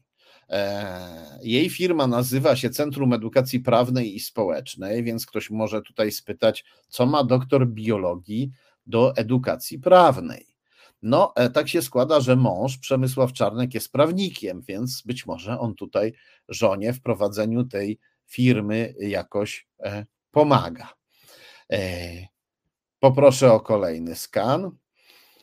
Dodajmy jeszcze, że tak jak tutaj widzimy, na, e, widzimy fragment artykułu portalu gazeta.pl, czytamy, że e, e, Biolożka Katarzyna Czarnek jest szefową Instytutu Nauk Medycznych na Katolickim Uniwersytecie Lubelskim. No a jak wiemy, choćby z rozmowy z panią e, adwokatką Kamilą Ferenc, którą odbyliśmy wcześniej, e, i jak wiemy z doświadczenia życiowego, no medycyna się e, z prawem bardzo często splata, a w Polsce to wygląda bardzo boleśnie, bo mamy prawo e, medyczne, nasze prawo medyczne jest katolickie, najlepszym dowodem e, zakaz aborcji. E, więc tutaj no jeszcze bardziej intrygująco wygląda ta działalność pani Katarzyny Czarnek, biolożki, która pod skrzydłami męża prawnika no, zajęła się nagle prawem i edukacją prawną i zrobiła z tego biznes. Czy ona tam na przykład uczy młode kobiety, żeby nie poddawały się aborcji, bo prawo tego zabrania? No, nie wiem, nie wiem. To bardzo intrygująca jest ta działalność. E, ale musimy znowu wrócić do e, siedziby obu firm, do siedziby firmy Czarnka i jego wuja oraz do siedziby e, firmy żony Czarnka, czyli do domu przy ulicy Gajowej 17. Bo skoro, no bo jak widać, ten lokal jest z Czarnkiem bardzo związany. On tam, e, Czarnek miał tam firmę razem z wujem Czarnka, a teraz firmę ma tam żona Czarnka i wszystko wskazuje na to, że ona tę firmę prowadzi przy pomocy swojego męża. Wszystko w tym samym miejscu. Do kogo więc należy ten dom? Do kogo należy ta nieruchomość? Poproszę o kolejny skan. To jest nagłówek Księgi Wieczystej. E, Gajowa 17, Lublin i czytamy, że e, właścicielem tutaj jest niejaki Pałucki Jerzy. Widzieliśmy wcześniej wuja Mariana Pałuckiego, z którym e, robił biznesy Czarnek, a teraz nagle się pojawia Jerzy Pałucki. Pewnie kolejna, pewnie, pewnie znowu rodzina. Czyżby to był kolejny biznesowy wuj Czarnka? Poproszę o kolejny skan. To jest fragment e, z Księgi Wieczystej, gdzie czytamy, że Jerzy Pałucki, właściciel tego domu, e, jest synem Tadeusza i Eugenii. Mamy tutaj jego e, adres PESEL. On jest podany do wiadomości publicznej w Księdze Wieczystej, ale gdyby tutaj ktoś się martwił, że ktoś może ten adres, ten, ten, ten numer PESEL, tu jest jego numer, że ten numer PESEL, który tutaj pokazałem, ktoś mógłby wykorzystać na szkodę pana Pałuckiego, to proszę się nie martwić, ponieważ pan Pałucki niedawno zmarł. Dobrze. I widzimy, że pan, i, i co nam mówi ten numer PESEL? Mówi nam, że Jerzy Pałucki, e, że Jerzy Pałucki e, urodził się 26 marca 55 e, roku. E, w Instytucie Pamięci Narodowej, poproszę o kolejny skan, znajdujemy e, w archiwum cyfrowym akta osobowe e, zarówno Jerzego Pałuckiego, jak i Mariusza Pałuckiego. Czytamy w nich, że Jerzy Pałucki był e, księdzem, ponieważ zachowała się jego teczka księdza, co jest rzadkością, bo teczki księży zniszczono albo e, wyniesiono e, z archiwów SB po upadku komunizmu. E, czytamy, że Jerzy Pałucki ma e, ojca Tadeusza, miał ojca Tadeusza i urodził się 26 marca 1955 roku, więc chodzi o tego samego Jerzego Pałuckiego. I czytamy też, że Pałucki Mariusz, biznesowy wuj Czarnka też miał ojca Tadeusza i matkę Eugenię, chociaż urodził się dość, e, chociaż urodził się później niż Jerzy Pałucki, 13 lat później. E, zatem mamy tu do czynienia z braćmi. Jerzy Pałucki e, jest starszym, znacznie starszym bratem Mariusza Pałuckiego, biznesowego wuja Czarnka. Zatem Jerzy Pałucki też jest wujem Przemysława Czarnka. Był, bo tak jak powiedziałem, nie żyje od niedawna. I potwierdzenie tego, tutaj, jeśli ktoś chce sobie to potwierdzić, to nie musi iść do Instytutu Pamięci Narodowej e, czy wykupywać sobie dostępu do ksiąg wieczystych. Można to sprawdzić w Wikipedii. Poproszę o kolejny skan. Poproszę o kolejny skan. O, gdzie czytamy, że Jerzy Pałucki, urodzony 26 marca 1955 roku, to polski duchowny katolicki, teolog, taki no nie byle ksiądz, ksiądz intelektualista, specjalizował się w teologii ojców Kościoła, był prodziekanem, a następnie dziekanem Wydziału Teologii na Katolickim Uniwersytecie Lubelskim. W 2022 roku został odznaczony medalem Komisji Edukacji Narodowej za szczególne zasługi dla oświaty i wychowania. No i zapewne na to odznaczenie wpływ miało to, że Jerzy Pałucki, jak nam potwierdza tutaj w ostatniej linijce na dole skanu Wikipedia, to wuj Przemysława Czarnka, e, ministra e, edukacji, ministra oświaty. E, informacje o szczególnym związku między księdzem Jerzym Pałuckim a jego siostrzeńcem Przemysławem Czarnkiem znajdujemy także w mediach. Poproszę o kolejny skan. To kolejny e, artykuł e, Onetu pod nagłówkiem Tym fragmentem biografii Przemysław Czarnek się nie chwali. Miał szczególnego opiekuna. Minister Przemysław Czarnek jak się okazuje, jego głęboko katolicki światopogląd, głęboko katolicki światopogląd Przemysława Czarnka może wynikać z nastoletnich doświadczeń. Od 15 roku życia miał go wychowywać ksiądz i wykładowca Katolickiego Uniwersytetu Lubelskiego, ksiądz Jerzy Pałucki.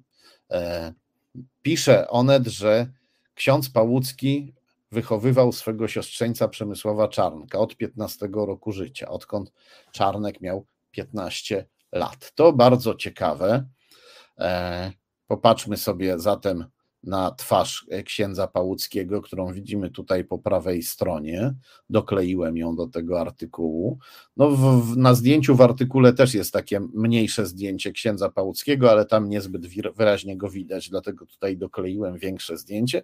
Popatrzmy na tego człowieka, no bo najwyraźniej to jest człowiek, któremu zawdzięczamy, zawdzięczamy w cudzysłowie, to jest człowiek, któremu zawdzięczamy ministra Przemysława Czarnka. To on go wychował. Poproszę o kolejny skan. W innym artykule Onetu czytamy, że, e, że po tym jak zmarli rodzice Przemysława Czarnka, bo niestety minister Przemysław Czarnek został we wczesnym dość wieku osierocony, przez e, rodziców, Przemysław Czarnek zamieszkał u, u księdza Jerzego Pałuckiego, przeprowadził się do Lublina i ksiądz nie tylko tego nastolatka wychowywał, a nie tylko go sprowadził do Lublina, ale potem go promował na Katolickim e, Uniwersytecie e, e, Lubelskim. Więc mamy tu do czynienia nie tylko z wychowawcą, ale także z promotorem, z kimś, dzięki komu Czarnek nie tylko został ultrakatolikiem, ale zaczął też robić karierę E, w kręgach ultrakatolickich e, na ultrakatolickiej uczelni, no bo KUL w latach 90. z uczelni katolickiej już się stawał uczelnią e, ultrakatolicką. Więc mamy tu do czynienia z kimś, kto naprawdę Czarnka ukształtował i nie tylko ukształtował, ale też no, wypchnął go w szeroki świat. Zrobił z niego nie tylko fanatyka, ale tak jak mówiliśmy, fanatyka bardzo sprawnego, który jest w stanie zajmować najwyższe stołki. Dlatego musimy się przyjrzeć bliżej księdzu Pałuckiemu, e, kościelnemu wujowi e, Przemysława Czarnka, bo to człowiek, który Czarnka w dużej mierze stworzył. I tak się składa, że również ksiądz Jerzy Pałucki, kościelny wuj Czarnka, był wujem kościelno-biznesowym też ksiądz Pałucki miał swoje biznesowe powiązania. A były to powiązania bardzo niezwykłe. Poproszę o kolejny skan. Znowu tutaj widzimy skan z serwisu rejestr IO, opartego na Krajowym Rejestrze Sądowym. Widzimy tutaj, że e, w firmie o nazwie Farbiarska 7, nazwa sugeruje, że to firma deweloperska, bo one się często nazywają od nazwy i numeru E, posiadłości, przy której coś budują. Widzimy tutaj, że w firmie Farbiarska 7 Jerzy Pałucki był wspólnikiem razem z niejakim Ołechem Kurczenką. Ołechem lub Olegiem, zależy tutaj jak, e, jaką transkrypcję stosujemy, ukraińską czy rosyjską, oraz z niejakim Arturem Berszackim, który e, w Krajowym Rejestrze Sądowym raz się zapisał jako Artur Berszacki przez I, a raz jako Artur Berszacki przez Y i I, dlatego on tutaj wygląda tak, jakby był dwoma różnymi osobami, ale to jest ten sam pan Artur e, Berszacki. Po prostu e, serwis e, inaczej, kiedy, kiedy nazwisko jest inaczej zapisane, to serwis rejestruje taką osobę jako inną osobę, no ale chodzi o tę samą osobę. E, nazwiska sugerują, że mamy do czynienia z osobami z postsowieckiego wschodu, więc zobaczmy, kim są ci wspólnicy e, księdza Pałuckiego, opiekuna i promotora Czarnka. E, wspólnicy mówię, bo również pan Berszacki był wspólnikiem w tej firmie Farbiarska 7 i przez pewien okres czasu był też w niej wspólnikiem razem z Jerzym Pałuckim. Jeśli chodzi o pana Kurczenkę, to on i Jerzy Pałucki byli razem w tej firmie dłużej. Poproszę o kolejny skan. Tutaj widzimy, że pan, ci sami panowie Berszacki i Kurczenko występują w innej firmie, którą skromnie nazwali e, Genius Marketing, czy też Geniusz Marketing. I e, znajdujemy ich również w Ukrainie, w firmie o tej samej nazwie. Poproszę o kolejny skan. To skan z ukraińskiego rejestru e, biznesowego, gdzie mamy firmę o tej samej nazwie, Genius Marketing. I e, również w niej figurują panowie Berszacki Artur Wołodymyrowicz oraz Kurczenko Ołech Oleksandrowicz. E, I kim są ci panowie, którzy trzymają się e, razem zarówno w Polsce, jak i e, w Ukrainie? Poproszę o kolejny skan. Znajdujemy ich, znajdujemy informacje o ich działalności w serwisie CoinDesk, który zajmuje się kryptowalutami. I tutaj ten serwis pisze, że pan Kurczenko stworzył serwis Unchain oparty na kryptowalutach i ten serwis pomaga wolontariuszom w Ukrainie kupować jedzenie i leki dla osób potrzebujących, potrzebujących no ze względu na to, że jest wojna, ze względu na inwazję. E, artykuł pochodzi z 2022 e, roku. I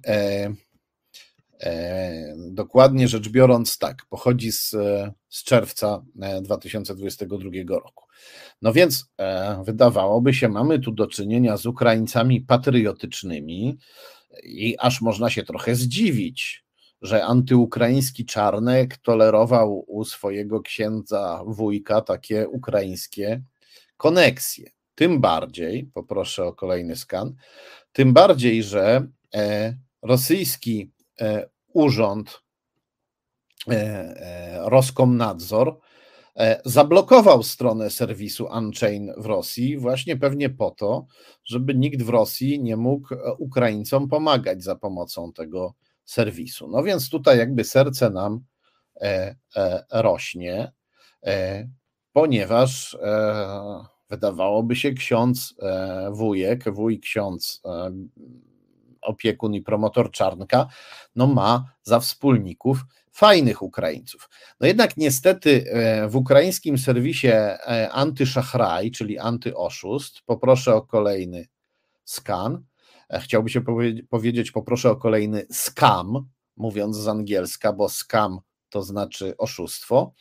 No w serwisie antyszachraj czytamy, że Artur Berszacki to scam Predprinimatiel, twórca skamów, przedsiębiorca zajmujący się działalnością oszukańczą. E, no, przedsiębiorca robiący skamy, skamy przez M e, w angielskim znaczeniu e, oszustw. Poproszę o kolejny skan. Tutaj mamy kilka cytatów jeszcze z informacji, które serwis Antyszachraj zamieścił w komunikatorze Telegram, gdzie czytamy o tym, jak pan Berszacki razem ze swoim kolegą Olechem Kurczenko, czy też Aliegiem Kurczenką, e, naciągał ludzi, e, obiecując im e, wspaniałe zyski z inwestycji, malując wizję wielkich przedsięwzięć internetowo-finansowych, z których nic nie wynikało. Mm, przynajmniej dla tych ludzi, których panowie Berszacki i Kurczenko nabrali. Tak pisze serwis Antyszachraj. Więc tu już mogą się w nas rodzić pewne wątpliwości co do tego, czy e, Ukraińcy, z którymi współpracował e, biznesowy, z którymi współpracował biznesowo ksiądz Jerzy Pałucki, opiekun, promotor, chciałoby się rzec kreator Przemysława Czarnka, rodzą się wątpliwości, czy ci Ukraińcy są naprawdę patriotyczni. E, a te wątpliwości rosną przede wszystkim dlatego, że poproszę o kolejny skan. W jakiejś mierze e, propagowanie kryptowalut, jakiekolwiek propagowanie kryptowalut w jakiejś mierze jest w obecnej sytuacji antyukraińskie. Amerykańscy kongresmeni i amerykański Departament Skarbu alarmują, że kryptowaluty, E, służą Rosji, ponieważ dzięki kryptowalutom można bez żadnej lub niemal żadnej kontroli przerzucać po świecie pieniądze, co wykorzystują przestępcy i co wykorzystują również reżimy objęte sankcjami. Rosja wykorzystuje e, rynki kryptowalutowe po to, żeby uzyskiwać pieniądze z całego świata i omijać sankcje, które miały e, utrudniać napływ tych pieniędzy do E, do Rosji. Więc tutaj rodzi się pytanie, czy, czy przypadkiem panowie e, Kurczenko i Berszacki no jedną ręką tam pomagali jakimś wolontariuszom w Ukrainie, a jednak drugą ręką wbijali swojemu własnemu krajowi nóż w plecy, szerząc, propagując kryptowaluty, stosowanie kryptowalut. No, jeśli ktoś nie wie, to tutaj jeszcze sprecyzuję, no kryptowaluta to jest taka wartość umowna, e, którą e, no miliony, jeśli nie setki milionów internautów respektują i można je, te wartości umowne w internecie wymieniać na pieniądze. Można robić przelewy międzynarodowe i to się odbywa no, praktycznie bez żadnej lub bez prawie żadnej kontroli. I no, siłą rzeczy to jest dla Rosjan pragnących omijać sankcje bardzo korzystne. No a pan Kurczenko no nie tylko korzystał z kryptowalut, no ale szerzył je intensywnie. Pan Kurczenko, biznesowy kompan księdza Pałuckiego, e, opiekuna i promotora i inspiratora Przemysława Czarnka. Pan Kurczenko szerzył kryptowaluty intensywnie, bo założył nawet giełdę kryptowalutową. Poproszę o kolejny skan. Tak się składa, że pana Kurczenkę można też znaleźć w Wikipedii i czytamy tutaj, że e, pan Kurczenko e, z Berszackim założył firmę U Digital IT, zatem chodzi bez wątpienia o tego samego Kurczenkę, ale czytamy też, że założył e, giełdę kryptowalutową Binaryx, czy też Binaryx. Pisze się Binaryx, pewnie trzeba czytać po angielsku Binaryx. Rosjanie czasem nazwę tej giełdy zapisują cyrylicą jako Binaryx, a czasem jako Binaryx. Poproszę o kolejny skan, żebyśmy się wreszcie przyjrzeli temu panu Kurczence, o którym tyle opowiadamy. Tak właśnie wygląda pan Kurczenko, e, młody jak widać, e, partner biznesowy znacznie starszego księdza Jerzego Pałuckiego, e, opiekuna promotora i inspiratora Przemysława Czarnka. Tutaj właśnie widzimy, jak on sobie wygląda, pan Kurczenko. Po lewej mamy jego nazwisko i czytamy, że jest szefem e, giełdy kryptowalut Binaryx. Ale może chciałoby się zapytać, pan Kurczenko jest takim wyjątkowym kryptowaluciarzem, no, który nie chce współpracować z Rosją, który nie chce mieć klientów z Rosji, nie chce pozyskiwać ich pieniędzy, żeby się od nich nie uzależnić, nie chce, żeby dokonywali transakcji za pomocą jego giełdy, no bo przecież w ten sposób mogliby omijać sankcje i wzmacniać napływem pieniędzy reżim Putina. Może pan Kurczenko jest takim wyjątkowym, patriotycznym, uczciwym kryptowaluciarzem. Poproszę o kolejny skan. No, niestety nie, ponieważ, e, jak łatwo można się przekonać, w Rosji, jak tutaj właśnie widzimy e, na tym skanie z e, rosyjskiego serwisu OrgPage.ru, w Rosji giełda Binaryx miała swoje przedstawicielstwo, miała swoje serwisy w Moskwie przy ulicy Smoleńskiej i przy i przy, nie, przy, przy, przy stacji metra smoleńskiej i przy stacji metra Arbacka w Moskwie, e, przy ulicy Arbat, czyli w samym centrum Moskwy, e, funkcjonowały te serwisy i widzimy też numer tutaj infolinii dla rosyjskich klientów, zaczynający się od kierunkowego plus 7, to jest numer rosyjski. No, czyli ta giełda pana Kurczenki funkcjonowała także w Rosji i tam pozyskiwała klientów i umożliwiała tym klientom z Rosji e, operowanie kryptowalutami na całym świecie no, z pożytkiem dla reżimu Putina. E, ktoś tu może powiedzieć, no dobra, no, e, globalny rynek taki jest i chcąc, nie chcąc, pan Kurczenko musiał no mieć tych klientów z Rosji. No ale po co robił sobie przedstawicielstwo i infolinię w Rosji? Najwyraźniej tych Rosjan e, no nie tylko dopuszczał, nie tylko tolerował, ale też aktywnie pozyskiwał dla swojego biznesu. Poproszę o kolejny skan. Tutaj e, mamy fragment z artykułu portalu Forklog gdzie pan Kurczenko jest kwiecień 2021 roku, 7 lat po napaści e, Kremla na Ukrainę. Pan Kurczenko, wspólnik e, Jerzego Pałuckiego, e, księdza Pałuckiego, opiekuna i promotora Przemysława Czarnka, pan Kurczenko rozmawia tutaj z tym serwisem w języku rosyjskim i chwali się, że e, e, ma e, że większość jego użytkowników, jego giełdy Binaryx, to są ludzie ze wspólnoty niepodległych państw, tak zwanej, czyli z krajów postsowieckich, a największym krajem tej tak zwanej wspólnoty niepodległych państw no jest Rosja. I on tutaj nie mówi, że z całej wspólnoty niepodległych państw oprócz Rosji. Nie, nie. On mówi, że on ma klientów ze wspólnoty niepodległych państw, a potem dodaje, że Rosja to jest jeden z krajów, gdzie biznes rozwija się najszybciej. Kwiecień 2021 roku, 7 lat po napaści Kremla na Ukrainę. Poproszę o kolejny skan. Tutaj mamy e, rosyjski serwis Ruswestru, gdzie użytkownicy chwalą Binaryx, rosyjscy użytkownicy, mówią, że giełda pana Kurczenki jest dla nich wygodna, bo mogą tam kupować kryptowaluty za ruble, mogą używać rublowej karty, nie muszą oferować innej e, waluty. I to w czerwcu 2021 roku, tak go chwalą. Poproszę o kolejny skan.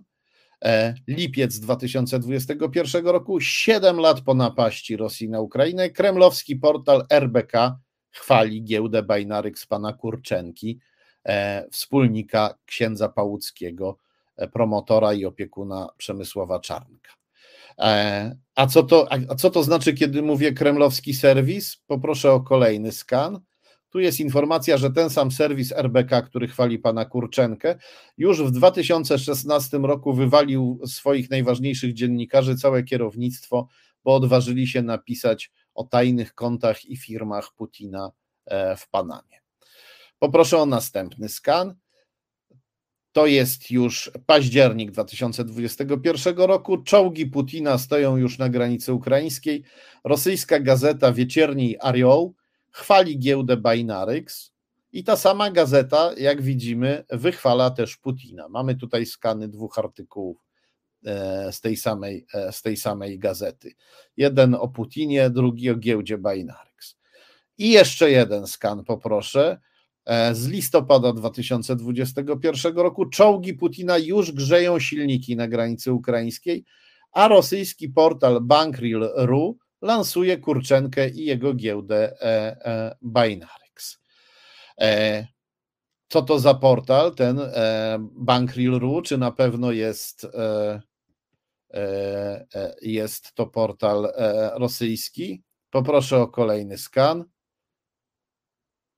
No, widzimy tutaj, że portal jest zarejestrowany w Rosji, w Moskwie przy Lenińskim Pierieółku, czyli przy zaułku Lenina, tak się ładnie nazywa ulica, gdzie działa ten portal wychwalający pana Kurczenkę. A jak to wygląda teraz? Poproszę o kolejny skan. Pan Kurczenko, biznesowy partner księdza Pałuckiego, opiekuna, promotora, inspiratora Przemysława Czarnka. Pan Kurczenko wciąż się lansuje w serwisie VC.ru, a serwis VC.ru, poproszę o kolejny skan. Serwis VC.ru e, to strona internetowa dla tych, którzy interesują się biznesem w Rosji. Tak sam o sobie mówi ten portal. I poproszę o kolejny skan. I wystarczy sięgnąć do Wikipedii, żeby zobaczyć, że ten portal jest e, zarejestrowany e, w Rosji. Głównym redaktorem jest Rosjanin Andrzej Frołow. E, no dobrze. I teraz można powiedzieć, ksiądz Pałucki może był w starszym wieku, przyczepili się do niego jacyś oszuści, może to jest jakiś zupełny przypadek, może on nie wiedział, co się dzieje, może to wszystko jest jakaś naprawdę mm, absurdalna koincydencja. No ale chyba jednak nie. Poproszę o kolejny skan, ponieważ e, e, w tej samej firmie gdzie Pałucki był z Kurczenką i Berszackim, naszymi wschodnimi kryptowaluciarzami, prezesem zarządu był niejaki Arkadiusz Robaczewski. Kim jest Arkadiusz Robaczewski? Poproszę o kolejny skan. Znajdujemy Arkadiusza Robaczewskiego e, również w fundacji e, Servire Veritati. Z kim? Z Tadeuszem Rydzykiem, którego związki z postsowieckim wschodem zostały dokładnie opisane w dwóch książkach Rydzyk i przyjaciele. Bardzo gorąco polecam. E, gdzie jeszcze znajdujemy pana Robaczewskiego? Poproszę o kolejny skan. Znajdujemy Robaczewskiego również w Fundacji Pokolenie Benedykta XVI razem z Arturem Zawiszą, politykiem, który wsławił się tym, że jeździł po pijanemu, ale warto też pamiętać, że Artur Zawisza w 2012 roku na Marszu Niepodległości dokonał antyukraińskiej i antylitewskiej prowokacji. E, e, e, powiedział, że cytując poetę Lechonia, powiedział, że E, Lwów i Wilno jeszcze usłyszą krok naszych żołnierzy. No i nie był to niewinny cytat z poety, podyktowany jakąś tam nostalgią, tylko to była wypowiedź polityka na marszu polskich ultranacjonalistów. E, wypowiedź skierowana przeciwko Litwinom i Ukraińcom, czyli przeciwko tym sąsiadom, z którymi Rosja najbardziej chce nas skłócić. Na tym nie koniec, bo pana Arkadiusza Robaczewskiego, poproszę o kolejny skan, znajdujemy również we władzach uczelni Collegium Intermarum. Collegium Intermarium, przepraszam. Tutaj go właśnie widzimy, fragment ze strony Collegium Intermarium, gdzie pan Robaczewski występuje jako członek e, e, kadry tej, tej uczelni. E, poproszę o kolejny skan. W gazecie wyborczej czytamy, że pan Robaczewski działa w poznańskiej filii Kolegium Intermarium i tam prowadzi antynowoczesne nauczanie o współ, antynowoczesne, no i antyzachodnie, bo mówi o rzekomym upadku współczesnej Europy Zachodniej. No i tak się składa, że uczelnia Kolegium Intermarium, poproszę o kolejny skan, to uczelnia założona przez ludzi słynnej organizacji Ordo Juris w Wśród kadry e, kolegą pana Robaczewskiego jest wieloletni prezes Ordo Juris Jerzy Kwaśniewski, którego tu widzimy. E, myślę, że wszyscy wiemy, że Ordo Juris to fundamentaliści wspierani przez Kreml, ale żeby nie być gołosłownym, szybko przypomnę jeszcze artykuł Klementyny Suchanow i mój, E, e, opublikowany przez Newsweek, gdzie bardzo dokładnie jest opisane, jak to e, założyciele Ordo Juris współpracowali z międzynarodówką ultrareligijną, znaną jako Światowy Kongres Rodzin, finansowaną przez tego pana po prawej, Władimira Jakunina, to oligarcha, były agent KGB i przyjaciel tego pana, który stoi jeszcze dalej na prawo, czyli Władimira Putina. I w tym samym artykule, poproszę o kolejny skan, czytamy też, że Ordo Juris brało pieniądze od innej ultraprawicowej międzynarodówki Agenda Europe, a ta była z kolei finansowana przez pana, którego widzimy po lewej. To oligarcha Konstantin Małafiejew, który e, sponsorował też napaść Kremla na e, Ukrainę.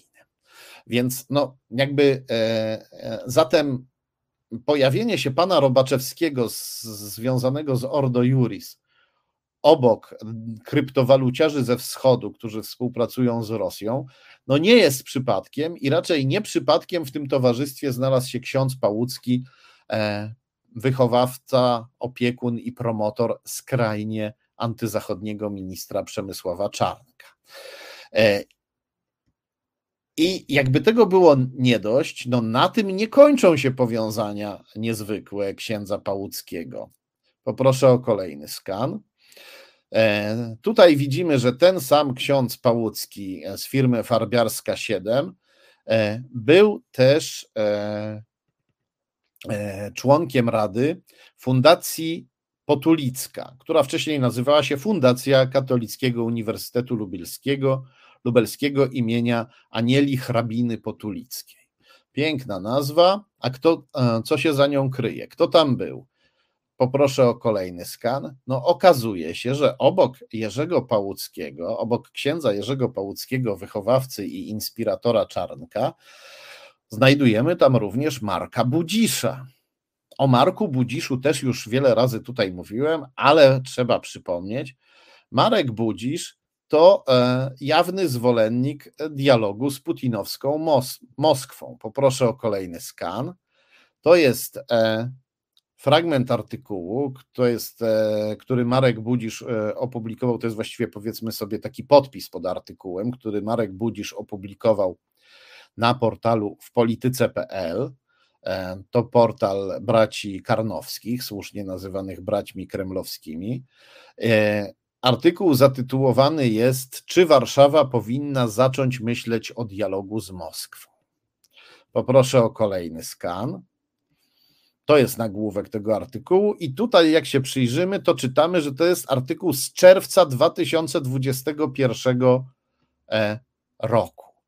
E, czy Warszawa powinna zacząć myśleć o dialogu z Moskwą? Pyta Marek Budzisz, siedem lat po tym, jak Putin napadł na Ukrainę. I dalej w artykule zresztą czytamy, że dobrze byłoby tutaj zacząć rozmawiać z Rosją, bo w ten sposób utarlibyśmy nosa Ukraińcom, którzy nie doceniają naszej pomocy, a także krajom bałtyckim, które też nie doceniają naszej pomocy, czyli on tutaj nas namawia do nielojalności nie tylko wobec Ukrainy, ale także wobec partnerów z NATO. I dalej jeszcze pod koniec tego artykułu on pisze tak, że potrzebne jest ocieplenie klimatu politycznego z putinowską Moskwą, bo Moskwa nie może czynić jednostronnych ustępstw. I to stanowi pewne pole manewru dla Warszawy, która mogłaby jednostronnie znieść w geście dobrej woli wobec putinowskiej Rosji, znieść w geście dobrej woli ograniczenia w ruchu przygranicznym z obwodem kaliningradzkim. Nie wydaje się, aby to było zagrożenie dla naszych interesów. Wręcz przeciwnie, moglibyśmy pokazać, że jesteśmy w stanie uprawiać politykę również z Moskwą, a nie tylko domagać się pryncypialności, na którą mało kto w zachodniej Europie ma dziś chęć. Przy okazji moglibyśmy na tym zarobić, zarobić, prawda? Rubelki zarobić, handlując z Rosjanami, tak jak zarabiają panowie Kurczenko i Berszacki, e, wspólnicy księdza Pałuckiego, opiekuna i promotora Przemysława Czarnka. Przy okazji moglibyśmy na tym zarobić, a nasi najbliżsi sojusznicy, zarówno Bałtowie, jak i przede wszystkim Ukraina, dostaliby jasny sygnał, że poparcie Warszawy dla nich nie jest bezwarunkowe. Może zatem warto spróbować. Tak pisał Marek Budzisz, kolega księdza Pałuckiego z Fundacji Potulicka. I na koniec tutaj odnotujmy, że Marek Budzisz e, jako biznesmen lata temu rozpoczął działalność, poproszę o kolejny skan, w firmie Interbook, był jej prezesem zarządu od lipca 2001 roku aż do maja 2020 roku. Potem firmę nazwano Gumitycy, co się kojarzy z branżą medialną, telewizyjną, bo e, był taki e, program satyryczny Gumitycy przez chwilę, nie odniósł większego sukcesu. I e, skąd Marek Budzisz się w tej firmie Interbook znalazł i skąd w ogóle wzięła się ta firma? Otóż firmę tę razem z Budziszem założyło pięcioro przybyszy ze wschodu o rosyjskich nazwiskach: Władimir Tujew, Swietłana Górska, Aliek Krupienin, Siergiej Bardyczew, czy też Bardyczow, bo to chyba tak trzeba czytać, jeśli akcent pada na ostatnią sylabę, i Galina Diedul. E, oni byli wspólnikami, a Marek Budzisz był prezesem zarządu. I to wygląda bardzo dziwnie, bo oni najwyraźniej przyjechali do Polski w 2001 roku, założyli firmę całą piątką, a potem po pół roku z niej się wycofali, po to, żeby pan Marek Budzisz mógł już sobie w niej sam e, e, rządzić. E, poproszę o kolejny skan. Bo e, jak tutaj widzimy na tym skanie teraz, po tym jak się oni wycofali, to Budzisz pozostał prezesem zarządu, a wspólnikiem w tej firmie została inna firma o nazwie ASAP Promotion Consultants. I do kogo ta firma należy? Poproszę o kolejny skan do Marka Budzisza, czyli po prostu przyjechali jacyś Rosjanie, założyli firmę, a potem ją zostawili prezesowi Budziszowi, który też pośrednio e, został jedynym tej firmy właścicielem. Bardzo tajemnicza sprawa. Próbowałem ustalić, kim byli ci Rosjanie. E, e, nie udało mi się tego zrobić. Jakieś tam ślady w rosyjskich mediach i dokumentach znalazłem, ale bardzo wątłe, więc no a to się rzadko zdarza, żeby kogoś trudno było znaleźć w internecie, nawet w rosyjskim internecie, jeśli ten ktoś się zajmuje biznesem. E, e, więc mamy tutaj nagle pięcioro, mamy pięcioro bardzo tajemniczych Rosjan, którzy przyjeżdżają, zakładają panu Budziszowi firmę, potem się z niej wycofują, on ją sobie, tę firmę ma. E, potem pan Budzisz wiąże się też z mm, biznesmenem Ryszardem Krause, który też robił wielkie biznesy w Rosji, chociaż nie najlepiej na tym wyszedł. No a po latach pan Budzisz pisze nam, że powinniśmy się dogadać ze zbrodniczą rosyjską tyranią, ze zbrodniczym putinowskim reżimem. Takiego e, kompana w Fundacji Potulicka miał e, ksiądz Jerzy Pałucki. Ksiądz Jerzy Pałucki, który współpracował też z Arkadiuszem Robaczewskim, związanym z Ordo Juris, i który współpracował z dwoma młodymi kryptowaluciarzami ze wschodu, z, przede wszystkim z Aliegiem, czy też Ołechem Kurczenką z giełdy Binaryx, no, która e, zarabiała pieniądze w Rosji i która umożliwiała Rosjanom dokonywanie niekontrolowanych transakcji kryptowalutowych, a takie, jak wiemy, pomagają putinowskiemu reżimowi omijać sankcje, pomagają putinowskiemu reżimowi zarabiać pieniądze na świecie, których nie powinien zarabiać, bo za te pieniądze Putin kupuje broń, narzędzia do tego, żeby mordować Ukraińców i żeby szkodzić Zachodowi, także i Polsce. Tak się przedstawiają powiązania księdza Jerzego Pałuckiego, który e, Czarnka wychował, który był e, jego e, opiekunem, mentorem i promotorem, także dzięki któremu Czarnek zrobił karierę na KUL, na Katolickim Uniwersytecie Lubelskim. No i medal, order, odznaczenie, które ksiądz dostał pod koniec życia, wskazuje na to, że przez całe życie był dla Przemysława Czarnka bardzo ważny. To nam tłumaczy, skąd wziął się Czarnek. Przez chwilę właściwie nawet zacząłem mu współczuć, kiedy sobie wyobraziłem, że jako piętnastolatek trafił pod skrzydła takiego księdza, który go ukształtował, który zrobił z niego fanatycznego wroga nowoczesnego Zachodu. I no, współczucie to jest dobra rzecz. Współczuję 15-letniemu Czarnkowi, natomiast temu dzisiejszemu Czarnkowi no, współczuję znacznie mniej, bo jako człowiek dorosły i całkiem inteligentny, my go tutaj e, często uważamy za idiotę, ale on idiotą nie jest, on jest fanatykiem, który mówi brzmiące głupio rzeczy ze względu na, na to, że to są no, produkty umysłu fanatyka, ale ten fanatyk ma swój spryt, ma swoją przebojowość, robi karierę, więc nie wolno go lekceważyć. E, E, myślę, że człowiek inteligentny, którym Czarnek bez wątpienia jest, no ma narzędzia, żeby się ze swojego fanatyzmu wyzwolić, a jednak tego nie zrobił. Dokonał pewnego wyboru. Wybrał nienawiść, wybrał postawę antyzachodnią. Dlatego współczuję mu mniej, ale niemniej to nie zwalnia ani mnie, ani nas z obowiązku badania genezy, badania tego, skąd się Czarnek wziął, kto za nim stał i kto za nim stoi, jakie ma powiązania, jak został ukształtowany, od kogo jest lub był przez długie lata zależny.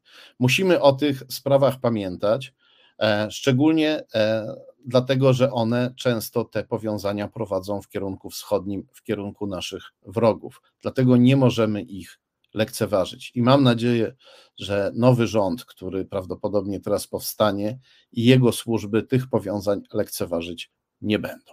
Gorąco Wam dziękuję. Dziękuję Wam za łapki.